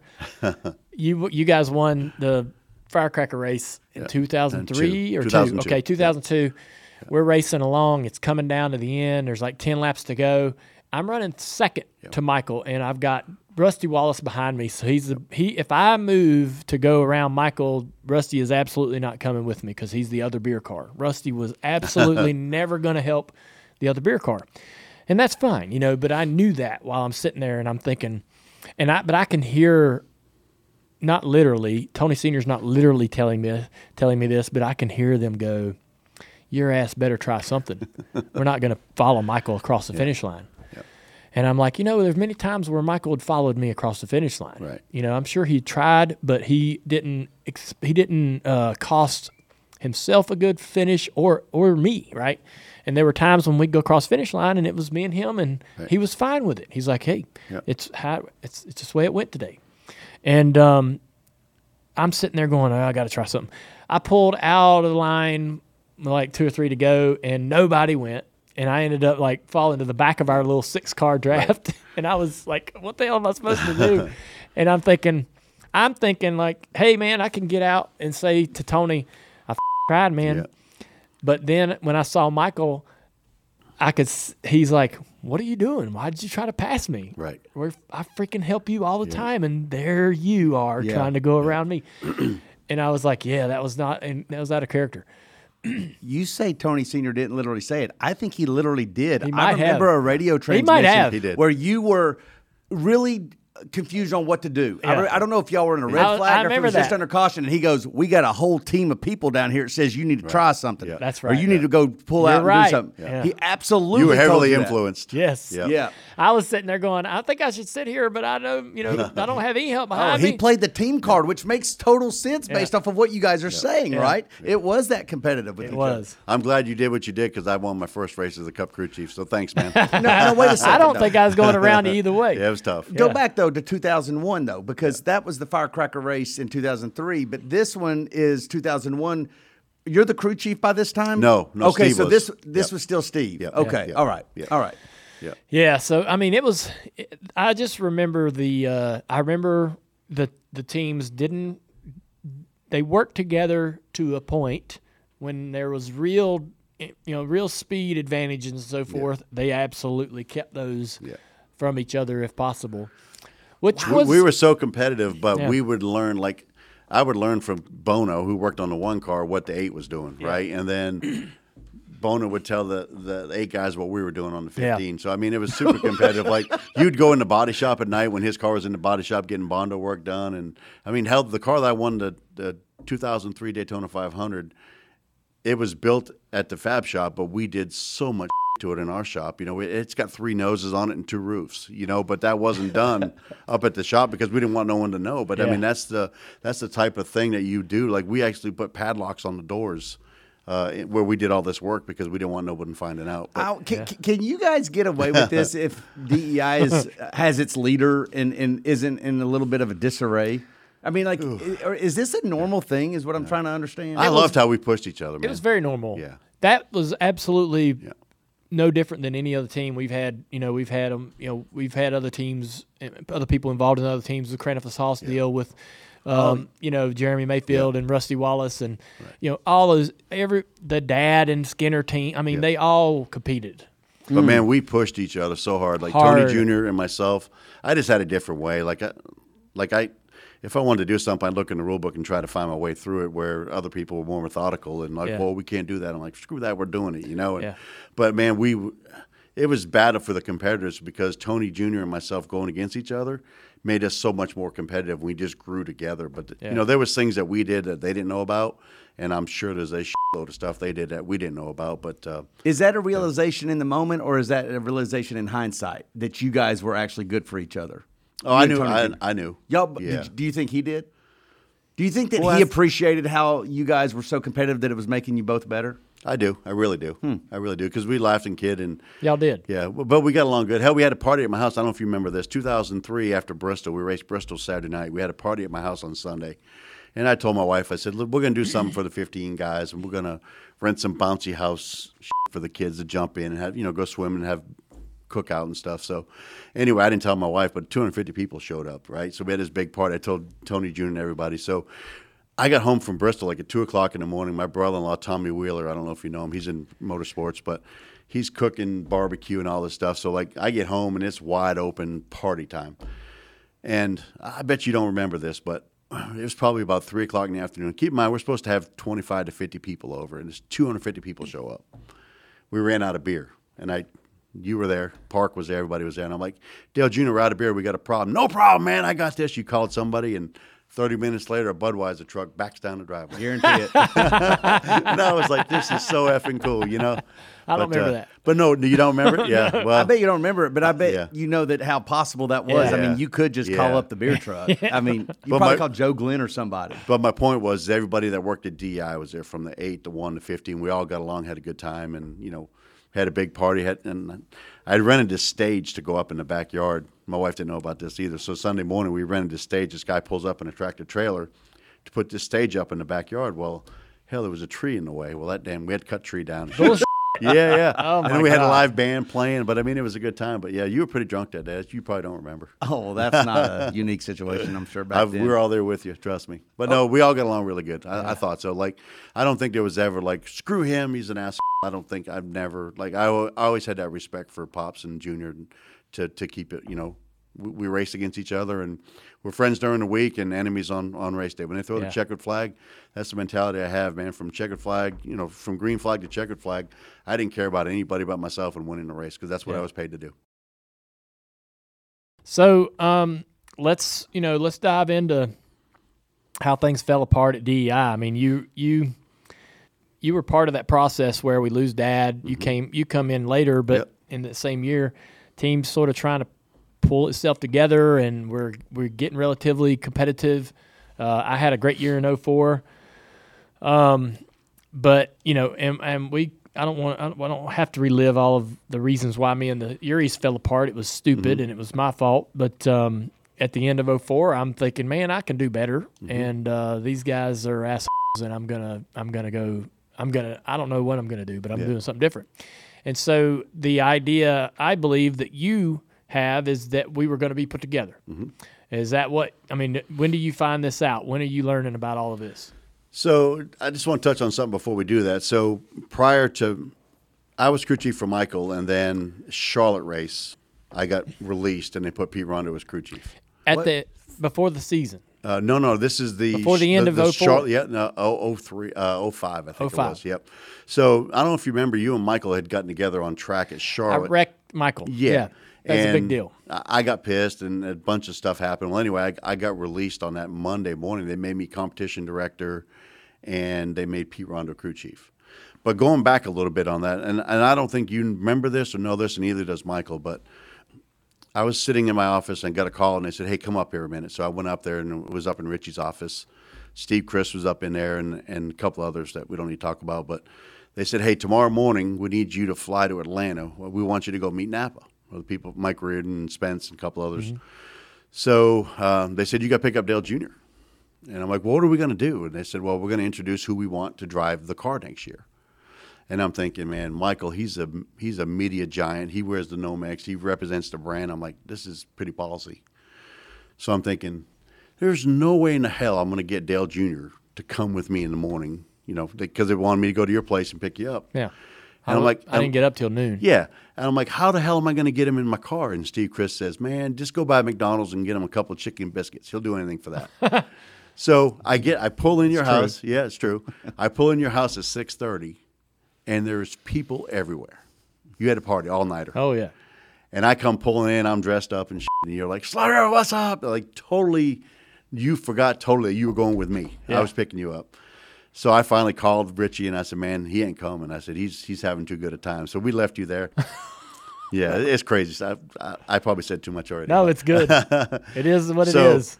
So we have this meeting and everything, and, and, and we go back and we report to the people that we met with Napa, and they weren't very receptive. And we get back and we have our meeting with our people and tell them how it went and everything. And dude, it wasn't two months later. I'm out. That's when the whole after Charlotte thing happened. What and I knew Michael was going to find out eventually, and then I think it was probably two days after that meeting, my relationship with Michael went downhill. Like he knew he knew you knew something. that I went to Napa, try to get him replaced With another- with with another another, driver. driver. and I'm like, I didn't know who that driver was when I got on the airplane, Yeah. and I was voluntold to go, so I went there, had the meeting, and our relationship. Like two days after that meeting, he found out like that, as he sh- as he would have, right? And and our relationship went downhill, and then things were very very tense. Obviously, got in a wreck with you, and then that Monday morning, Slugger, your competition director. Wait, wait, wait, wait. wait. That's a lot right there, wasn't Yeah. it? There's a lot. All right, so l- l- let me ask a couple questions. One, Yeah. why were y'all bringing Dale Jr.? I mean, They wanted Dale Jr. to, help sell that driver. just be uh, an Earnhardt. Yep. Okay. A representative, Okay. yeah. Because for a second, it's like y'all wanted to. You, you you teed it up like like Junior might be a driver. That's not No. obviously No, going to no, happen. You, he's the Bud guy. Yep. Okay. He's secondly, guy. um, when Dale Jr. and Michael wrecked, I thought the Eurys were the crew chief. Tony. Well, No, I was there. did he wreck him twice? Maybe. I don't Because remember don't that. you but- remember Tony Jr. or Tony Senior making Yeah, such a big spectacle? Um, and I thought that was 05. Yeah. They had Michael and him got together when I was his crew chief at Charlotte, and the next day I was out. And the next day you were out. Yeah, they made me competition director. So, Yeah. So but, but that whole thing with go back to Michael. So when your dad passed away, you, you like you with the Eurys, man. You're tight. You're like glue, right? You knew it. He knew everything about you, and you knew everything about him. And and Michael, we did. We were successful. We had some really good races, but there was times where Michael went in a lull, like didn't know who he was or he wasn't himself, right? And I never really could put it together. Never try to. Didn't want to get personal with him and ask him too many questions, like you know, what the hell's wrong with you? Yeah. Why'd you do that for? You mm-hmm. know, you just try to support your driver, but I never really knew what was wrong with Michael until I got. I went to his premiere uh, in the blink of an eye mm-hmm. yeah. dude, it, during that movie, I cried like a baby. It, it it put everything together of why Michael struggled on track sometimes. Um, he was grieving. Yeah, still to this day, he still grieves. He you 100% is I mean, still grieving. He lost his best friend. He lost his wife over it. You know, Yeah. and and his race team, we supported him through thick and thin. But at the end of the day, man, he was driving in grief. He And he'd said that. That was tough. Yeah. that was tough. I never like it. Never once thought crossed my mind that he was grieving from your dad passing away. But he would do things and say things that wasn't him. And and once I saw that movie, it, all came true. And I wish I would have had a better relationship with him to help him through it. It was definitely Y'all, a tough time. You and Michael, y'all communicate today? So go, going back to the airplane ride to the Napa headquarters, uh, I think it strained our relationship. Uh, we talk and text, but it's nothing like what it was. I mean, we won races together, and I'm now probably one of the most successful crew chiefs with Michael. Uh, but uh, there's times where you can tell it's strenuous, Yeah. you know. But um, I hope me saying that today Yeah, helps, helps our us, yeah. relationship with Michael because I really missed the guy, and man, I stuck my balls on the line for him a lot, you know, Yeah. and uh, to have a relationship that's not like it should be, you know, after all the good times we had together, definitely it bothers me to this day. But uh, man, Michael getting me my first win as a crew chief and winning the Daytona 500, you know, just uh, man, that's stuff that you can't take back from anybody, and it's because of Michael. And I hope one day our, our relationship gets better. Wouldn't y'all both agree that there was probably a lot of misunderstandings and stuff, you know, you know, during those tumultuous years? Uh, you know, I think everybody took things personal. My my other story to that would be, weren't you supposed to be Dale's crew chief at one point when they're having that, you know, Yeah. well publicized uh, team switch, Right. which is your guys? Yep. Didn't he take your guys? He did, yep. And and weren't you going to be the crew chief? I know Steve Hmiel was on here not too long ago, and I think Steve Hmiel remembers things from his vantage point. Um, but you were going to be the crew chief until you weren't. Right. It was then Pete Rondeau. Right. Is that how did that happen? Well, it was very Or actually, how did it not happen? Yeah, right, exactly. So uh, they had pulled me in the office and said, "Hey, look, we're going to make a crew chief swap. Uh, we're going to put you with Dale Jr. We think it's going to be a great fit. You and how you are, your mentality, and and what you do, and your approach to racing. We think it's going to fit Dale Jr. And we're going to swap the Eurys to Michael." And they said, "Do you want to do that?" And I'm like, "Well, hell yeah, I want to be with Dale Jr. Who doesn't? You know." So they said, "All right." They said, uh, "We haven't talked to the Eurys yet. We wanted to make sure you were on board." He said, "We're, gonna we're gonna talk to the Eurys tonight. Just come back here tomorrow morning at seven o'clock. And we'll take you up to the H shop and introduce you to everybody." So get back there the next morning, go into the office, and they said, uh, "Hey, we we've changed our mind." And I was like, "What the hell do you mean?" You know, keep in mind, I went home, told my wife, my kids, told my family, "Hey, I'm going to be Dale Jr.'s crew chief tomorrow. I'm so excited." You know. Um, next morning, they said, "Yeah, we changed our mind. We're not going to have you and be the crew chief. And in fact, you don't have a job here no more." And I went, "Now wait a minute. What, what the hell just happened? You just told me I was going to be crew chief less than 12 hours ago, and now I'm out." And they said, "Yep, we've had a change of heart, and we don't think you're committed to the program." And out the door I was. Is that because of that that ski trip? So when I became competition director, Richie had told me that you know there's four weeks to the season left, whatever, and he said we'll figure out what we're going to do with you. And I said, all right, I'm going to I'm going to take a vacation and go away at the end of the year. Me and my wife had booked a trip. We went on vacation, or we plan on going on vacation, and then I don't know if me going on vacation was. I mean, who the hell doesn't go on vacation, right? But I just I don't know if that was the point. But I've never asked Richie because Richie and I are still good friends, and and we talk a lot. But I've never. It's like I don't want to know what why. Yeah. You know what I mean? I never asked him like, what the hell happened? Yeah. I, I don't know, and maybe you know what happened. I, I don't know. All I know is I was your crew chief for twelve hours, Yeah. and it never ever happened. I don't know if the Eury said something to you or the I, I don't know, and and part of me wants to know, but the other part doesn't because Yeah. I feel like you and I could have had a lot of su- success together, but never had that opportunity. But um, Well, I I heard know. I heard Steve say something to the effect of he went on vacation, and that is the first I've ever heard of Yeah. me not getting that job because I went on vacation. We should sit down Well, with Richie one day. and yeah. Sort it. Yeah, I know. Um, Richie's coming in. Well, I mean, I would. Not, with with me yeah, yeah, and yeah, me not- and yeah. Slugger and Richie. Yeah, Right. Because I'll be honest with you, um, I don't know how much I influenced that or I didn't. I really don't. Yeah.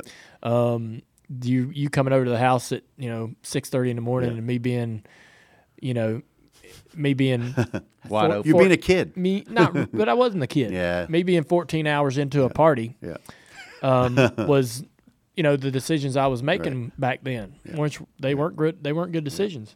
Um, and I thought I knew what was best for me, and I could. I was the last person to ma- to make those decisions, Right. and they were, for whatever reason, giving me that influence or allowing me to have the influence to say something like, "I don't think I need to be with the Eurys anymore." Yeah.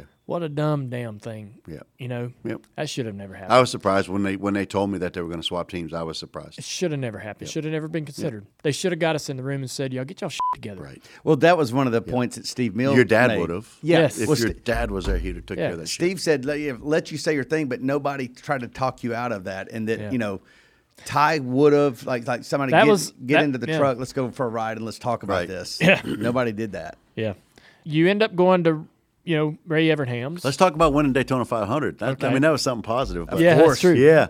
So it, it's kind of a weird story. I've, we won the 500 as rain delayed, right? So it was rain delayed for like three hours. It Yeah. took forever, Yeah. but man, it was it was so great to know that you. We all watch the weather on our phones and everything, right? We know it's going to rain. I'm thinking here, here I am, a young kid from Maine, about to win the Daytona 500, right? Just no a high school education, school of hard knocks, and here I am, freaking to win the Daytona 500. So I'm all excited.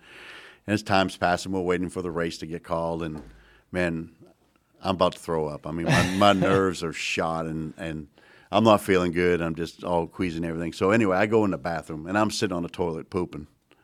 Oh my gosh. Got my headset on. You can imagine the, the cords hanging down. And David Hoots comes on the radio and says, "The race is official. Bring the 15 to victory lane." And here I am on the crapper. You know what I mean? And uh, that just that just sums up my life. I guess That's where you sometimes I always end, Yeah. yep. Sometimes I always end up on the. But uh, I'm from Maine. I'm a fighter. I'm not going to give up. That's for sure. But uh, yeah, so I won the Daytona 500 sitting on the. That's a hell of a thing. yeah, right. That- That's a funny story, but it also uh, listen that that also one was so prevalent for Michael. I remember those shots. I remember that video of him being able to celebrate a Daytona 500. Yeah. Uh, clearly not, you know, unable to do that before. Um, but uh, I felt like that was a bit of a a healing great moment. win. Yeah, It's a great win. It was that was good for a lot of people. Yes, for sure. Yep. yep. So I wanted to ask you about. Um, so you worked with Mayfield and Ray, um, and you know that was right around the time where May, where um, Jeremy ends up getting uh, kind of you know blasted out of the sport, Sure. for lack of a better way to explain it. Um, you know, what do you remember about all of that, and um, what you know, what kind what kind of race car driver was Jeremy at that particular point? Yeah, so I remember a lot about that. You know, Jeremy was I was new that year. I was his crew chief, and uh, just got to learn him and Shayna. You know, we hung out at his farm and did Yeah. a lot of cool things, and rode four wheelers and did all that crazy stuff, shotguns, and did stuff like that. But uh, I've never. We won Michigan on a fuel mileage race with Jeremy. So Jeremy was the type of guy like if he thought you were screwing the system, he would he'd, he'd find you two more tenths. You know, so we had worked on the fuel cell, and and we knew that we could go.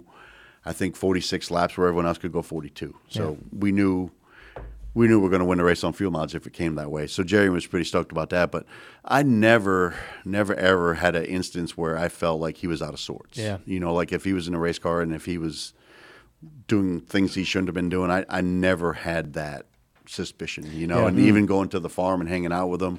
I never like, hey, I'll be right back in two minutes. You know, Yeah. I, I never saw any of that. So um, I, I don't, I don't, Yeah. I'm not a lawyer. I'm not a, a chemist either. So I, I don't know any of that, but I can just tell you that I'd never had any suspicion of any foul play of any sort. I wonder. Um, it just seems like to me that there was a you know sort of a clash of personalities between him and Ray. That you know, and and listening to sitting here talking to to Jeremy, like he couldn't help himself. He kept like agging on a bad a situation and continuing to make it worse. And um, he would get you know he'd get been out, been out of shape about a you know personnel change or something that was happening within the team and organization. Right.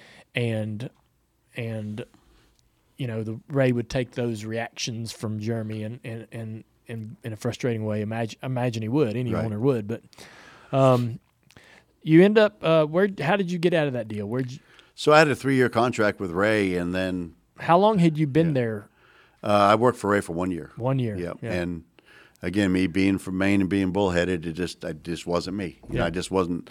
You know, when you get up every day and want to go to work, it makes a difference. And I was driving to Statesville. It was 55 minutes away. I just wasn't happy. Um, want, like I said, we won a race on fuel mileage, but still, Kenny Francis was my engineer. Great guy. Um, Kenny was the crew chief, and they made me the crew chief just to deal with with everything. And I don't know, it just wasn't me. And then after a year later, I asked Ray to get out of my contract and didn't know where I was going, and didn't matter. That's where I went. So. You went back to Yates. Yeah, I know it. Dale Jarrett. yeah. Uh, Eddie, Old D'Hondt. Ed, Eddie D'Hondt called me up and said, "Man, I'm in a bind. Need someone." He said, "You're not working. you want to do is it?" your safety net. it's crazy. Uh, yeah. So Doug talked about that a lot. You Yeah. know, he said, "You're you're our go-to guy in the bullpen." So I uh, went back to work at Yates uh, with, with Dale Jarrett on the '88 car. Todd Parrott had just left um, and took his place. You Was- got oh, you go got ahead. suspended It's- it was right here, right up yeah. the street. Yeah, I was going to say th- Yates Yep. has always been right up on this corner. Not right? always. Not but- always. Yeah.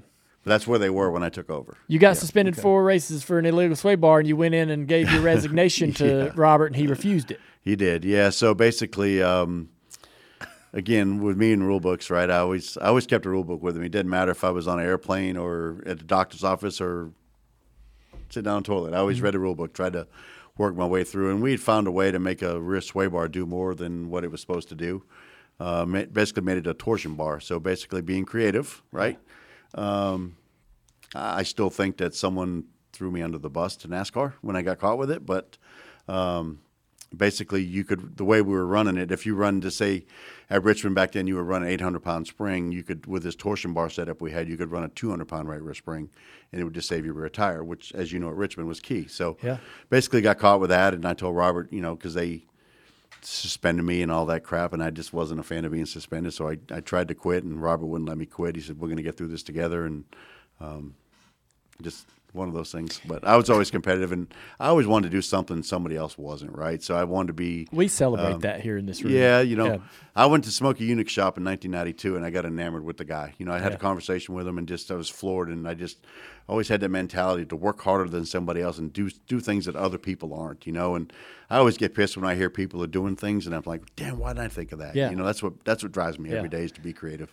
So I, I always thought of it as you know you were you were looking if you carried that rule book around you were re- you were carrying it around to find a hole in it not necessarily to br- outright break a rule that was written in the rule book but find the rules that weren't written weren't yet written.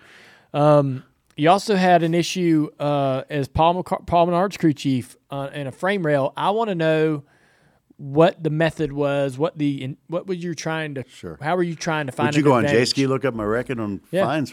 right. We've got a good researcher here. No, um, yeah. So basically, back then is when NASCAR had a gauge. they would check wheelbase and offset off the frame rail. They had a gauge went in through the door, and it measured four points. Yeah. And if the car was built properly, you could twist the frame rail to to get a benefit. Well, this particular car that I had wasn't built to the maximum of what it could be, and I tried getting the frame rail cut out, and they wouldn't cut it out for me. So basically, went on Amazon.com and bought a porta power tool that was I don't know about eight foot long. Went in the frame rail and spread it out till you, till you got to that number. So basically, we molested a frame rail. So, So the frame rail frame yeah. rail is still straight in the car, but where that gauge sat on, it had like a piece of one inch tube went through the door, and where the gauge sat, I simply went in there and spread it out. and so visually, wouldn't you be able to look at that and see it? Uh, with the door on, no. So it was hidden in the It crush panels. Yeah, it was hidden behind the crush panels. Hidden panel. behind the You doors and the- and the- yeah. And keep in mind, you're only talking like it was probably sixty thousandths. All right, and Yeah. that was enough of an advantage. Well, nowadays, four thousandths is enough of an advantage, Dale. I mean, it's just when everybody's so tight. Yeah. so, um, so we finished third with Paul Menard at- Michigan, and they said we're taking your car to the tech center. It's random. Okay, whatever. So they take the car to the tech center, and Tuesday morning, Craig Smokestadt, he's my car chief, and he calls me from the center. I didn't go because I knew, I just knew like if they took the crush panels out, they would probably be suspicious, or someone told them. So um, Craig calls me. He said, "Man, you need to get here." I'm like, "Why's that?" He said, "Darby's pissed." I'm like, "Why's Darby pissed for?" He said, "He saw that frame rail." I said, "Well, tell him I ain't coming because I'm screwed anyway." He said, "Get your ass here now." So I drove up there an hour from Welcome, and Darby, he's smoking cigarettes like crazy. He is mad as hell. And what is this slugger? And I'm like, dude, you got me. I mean, there's nothing. I, there's no way. I always tried to. Whenever I did something, I always tried to have a way out, right? An excuse or a reason. And, and what I did was probably one of the most malicious things I ever did that was so freaking stupid It's so tiny, though. you know. But any crew chief you talk to will tell you that they do stuff for the littlest of advantages, Yeah. you know. And um, it was a dumb decision, but it was me being bullheaded for the fact of the chassis shop wouldn't move that frame rail to make the car proper. Yeah. I took it in my own hands. Did it at night. Two people knew about it.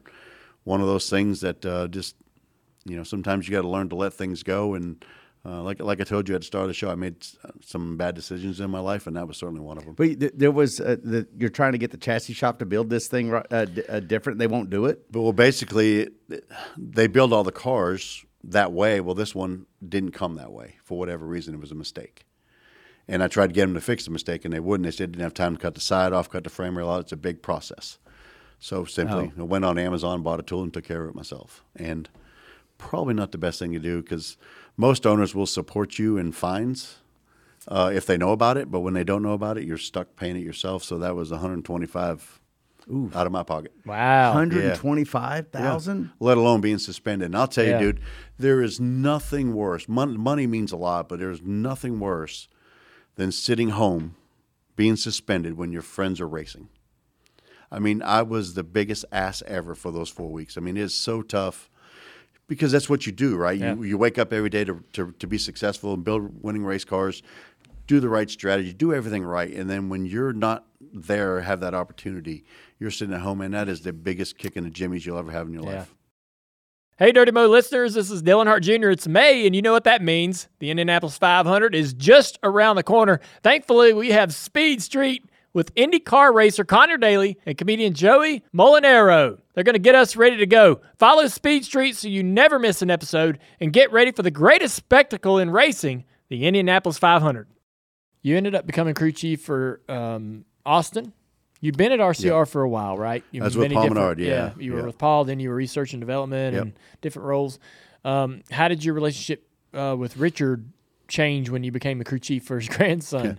It was I mean, that's tough, like dri- yeah. that's like being my crew chief. That's like a- a, tough job. Yeah, it's a hornet's nest for sure. Yeah. But uh, you know, when when Paul drove the 27 car at RCR, management never really said much. They just let me do my thing, go race, do my thing. And you know, with Paul for four years, things were kind of getting stagnant. Won the Brickyard 400, which was great, uh, phenomenal race. I'll never forget. But things were getting stagnant over time, as you know, like you and the Eurys. I mean, instead of just sitting in a room and saying, "Let's get our shit together," we just we grew apart. Uh, so Paul and myself separated. I went to R and D, and I was working on cars, working on speed for the crew chiefs, doing things that you're supposed to do. Uh, run some races with Brian Scott, and, and run a race at Michigan with Ty Dillon. And built this pretty badass car. Had some pretty unique stuff on it that was uh, looking for a performance advantage. wasn't Yeah. cheating; it was performance advantage. the way you glow when you tell yeah, those yeah, stories, by the way, is Well, funny. because that shit don't come easy, man. You work your ass off to Right. get those things. And uh, so we're running Michigan, and Austin's driving the three Dow car, and, and here's Ty driving this other unsponsored car, or whatever it was. And Ty had passed Austin. And when Ty passed Austin, he put his finger out the window. Oh, wow. At his Wow. brother. He was at his brother. And then, uh, so we ended up, we, we were going to finish like second or third, and then uh, uh, it started raining or something. We had to pit, but we, we ran top five most of the race with Ty that day. So we get back to the shop, and I'm getting a car ready to go to Richmond and do a tire test with Brian Scott. And I'm laying under the car, sitting in a track bar, and someone kicks my feet. What the hell? So I kept on working, kicks my feet again. I, I crawl off from under the cars. Mike Dillon. He said, "Hey man," he said, uh, "You're crew chief of the three now." Just like that. And I'm like, "What?" He said, "Yeah, the guys are in the conference room." He said, "Let's uh, let's go." I said, "What happened to Gil? Gil Martin, which is a great dude like Marc Reno, you know." Yeah. But I mean, I get it. Sometimes this sport is so freaking competitive that you, if you don't do your job or things don't go right, you get eliminated. That target, and um, they take me in the office and introduce me as the crew chief of the three, and we have an off week coming up before we race Sonoma, and here I am, crew chief of the three. So I was kind of voluntold, like, here you go. And I was like, man, I'm really happy doing my R and D job over here. And they're like, no, this is what we're going to do. So uh, went to work for Austin, and just um, that was probably one of the biggest letdowns of my life, honestly. Really? Because let me say why. Um, it's because I never won a race with him. That was the biggest letdown. I wanted that three car. I wanted to be the crew chief Yeah. that led that three car to win, other than your dad. And man, it just never freaking happened. That was the biggest disappointment in my career is Yeah. not winning with Austin. I'll tell you. And then the next race when I'm done, they win on fuel mileage at the 600. So it was great, you know. But Yeah. uh, uh, I, I really, I loved working for RCR. But when I became Austin's crew chief, it's it really got tense between Richard, and it was everything that Gil Martin had told me it was going to be. You know, um, Richard was very very passionate and passionate about his grandsons and wanted everything the best, and constantly on the digital radio in your left ear, that's all you heard was Richard, just the whole race, Yeah. all during practice, and just relentless. And it just it got to the point where you know this this guy's in the Hall of Fame, and and I'm having fights with him over his grandson driving, and it's just it was nonsense. You know, it was stupid. I just didn't. I gave Richard the utmost respect when I was Paul's crew chief, and then when I was Austin's crew chief, I probably didn't give him what he deserved, you know, because he was really protective of his grandson, as he should be. But I just, uh, I really, really struggled with that. Uh, had a hard time. Enjoyed working there, uh, but things got really, really tense. And um Eric Warren and Mike Dillon stepped in and said, "Look, we need to do something different." Yeah. So Yeah. I'm glad they did. You- after after that role, you did a little bit of TV. I did. which was interesting. Um, had to probably give you a nice appreciation for that side of things. Totally. And you got hired by Toyota right away. I did. Yeah, so I went to work for. Uh, I did some stuff for MRN for a while. Called some races, NBC. Uh, did their Tuesday night shows and Thursday night shows. I really, really enjoyed that. But uh, Andy Graves called me up and said, "Look, we're looking for someone to come in and, and take over the drag racing series." And I'm like, "Dude, I don't know damn thing about drag racing, you know." And he goes, "Perfect. That's what we want. We want someone to come in, bring all the NASCAR technologies, all of our tools, uh, and help these crew chiefs, uh, you know, get get modern." So basically, uh, my first couple races, uh, first race was at Charlotte in 2017. Doug Kalitta wins the race. I'm like, this is easy, you know, once again. But um, no, basically, I had to go in there and just learn all over, you know, because I didn't know anything. Uh, much like when I started working for Kelly Moore, I didn't know shit. And uh, I just started talking to the crew chiefs and listening and paying attention. And I quickly quickly learned in drag racing that crew chiefs, they're focused on engines and clutches because that's where it's all at. They didn't pay as much attention to safety, to headers, to aerodynamics, tires, um, tire pressures, things like that, and things that I was really familiar with. So I just said, like, you know what? They got the engine and clutches. Let me work on this stuff and come in and make some influences. So uh, basically, uh, in 2018, we had we had a couple good tests, come up with some new theories, some new new ideas, brought in a bunch of engineering support, gave them some tools to help predict what they should run, and uh, basically. Um, man, we, we went to Indianapolis uh, with J.R. Todd's team and, and hit up on a couple things with some clutch disc and some headers, and we won the championship in 2018. And for me to to go from NASCAR to winning a championship in drag racing was really really cool. And we actually won last year with Ron Capps, which is a great dude.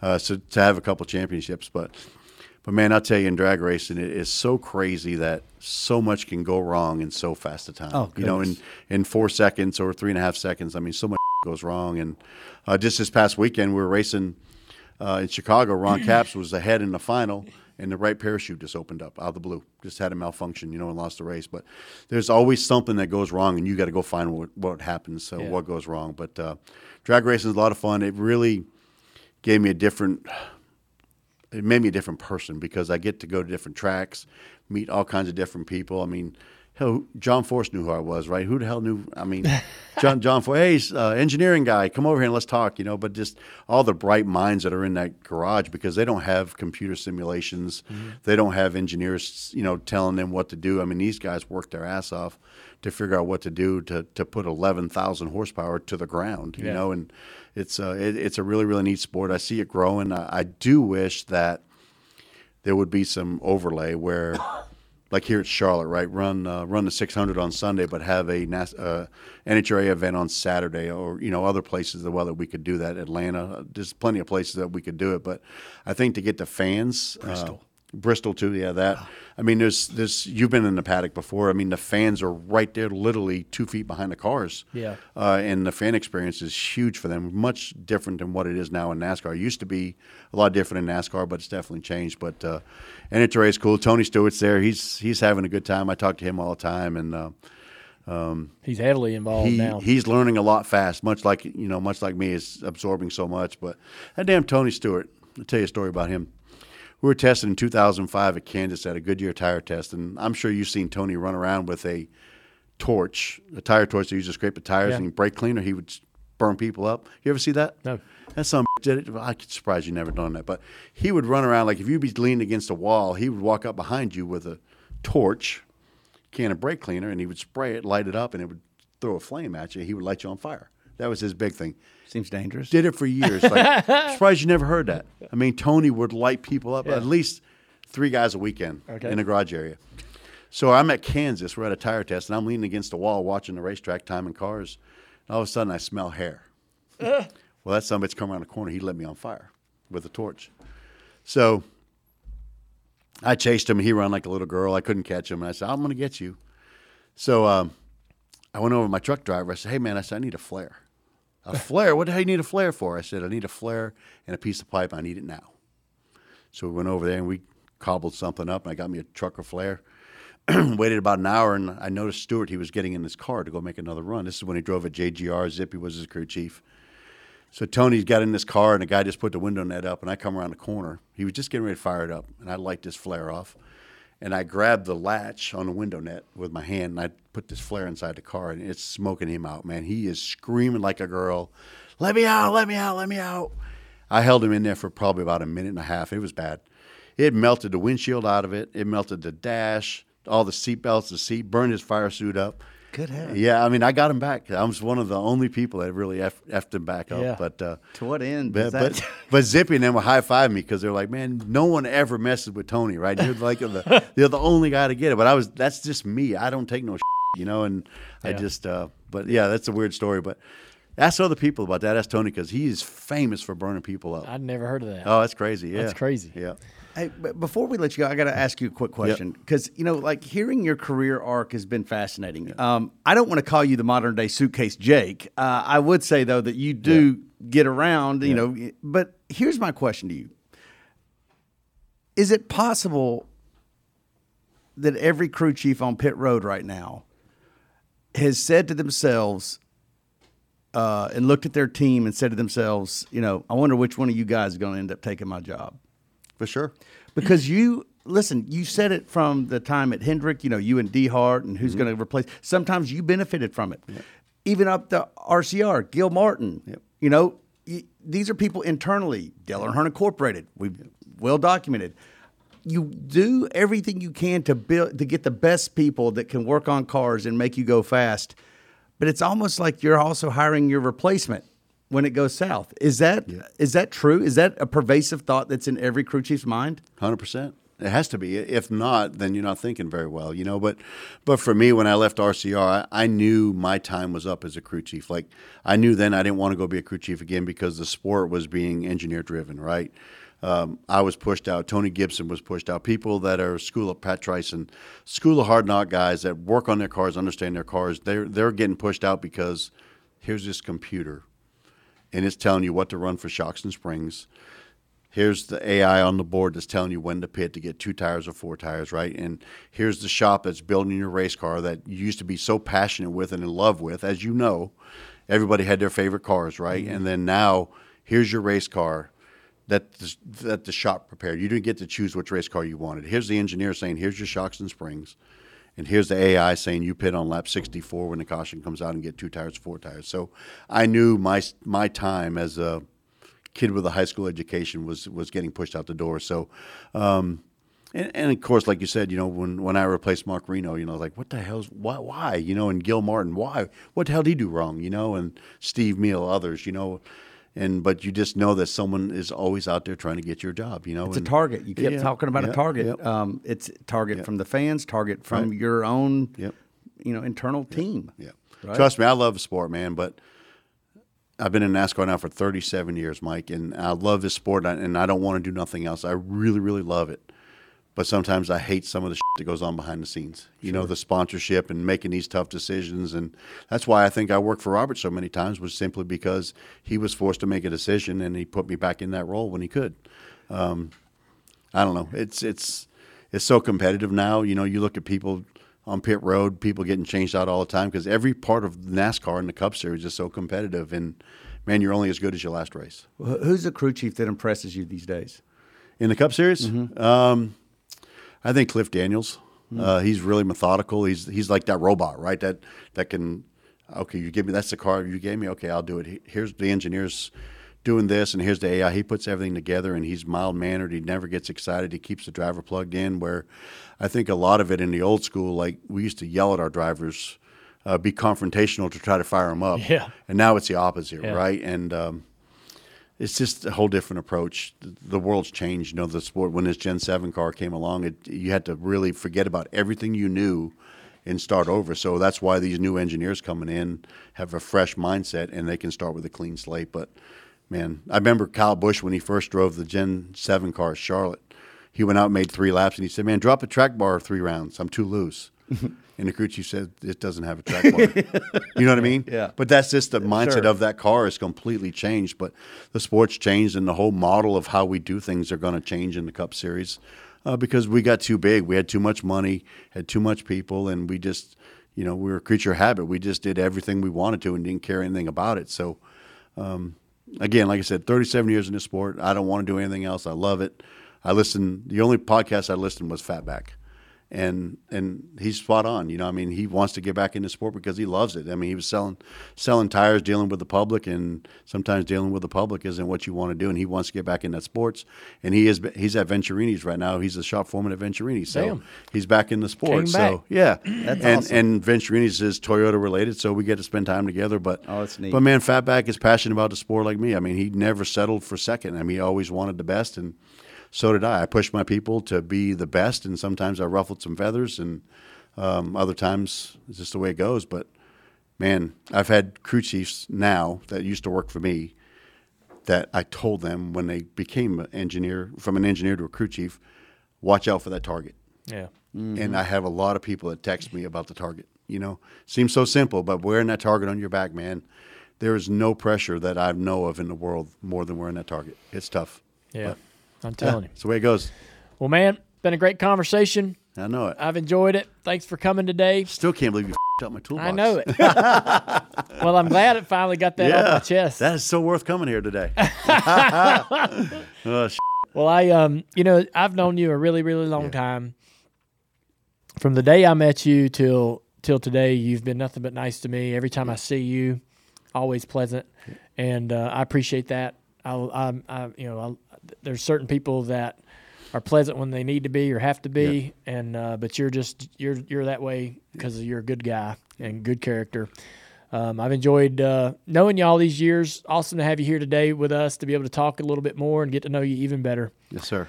Um, so thanks for coming to see us. Yeah, thanks. Thanks for having me, and it means a lot to, to get out here and just talk about old times Yeah. because man, that's what we have is is memories. But uh, man, I, I I still wish I was your crew chief.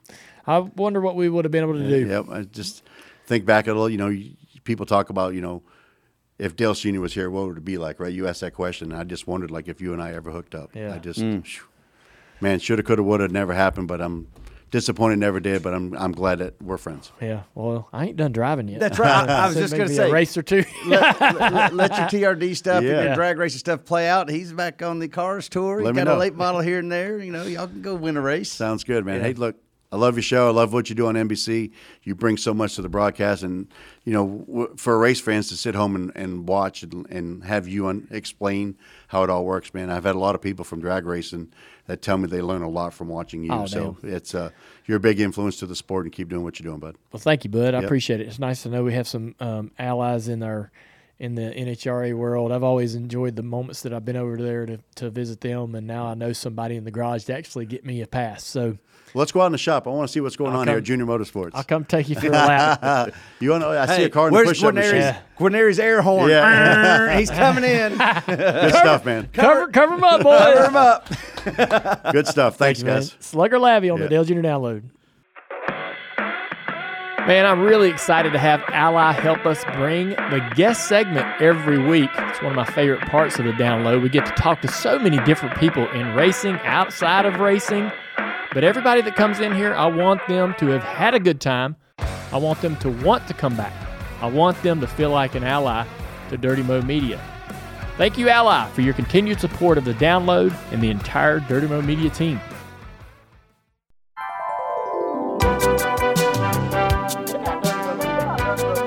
Check out Dirty Mo Media on Twitter, Facebook, TikTok, and Instagram.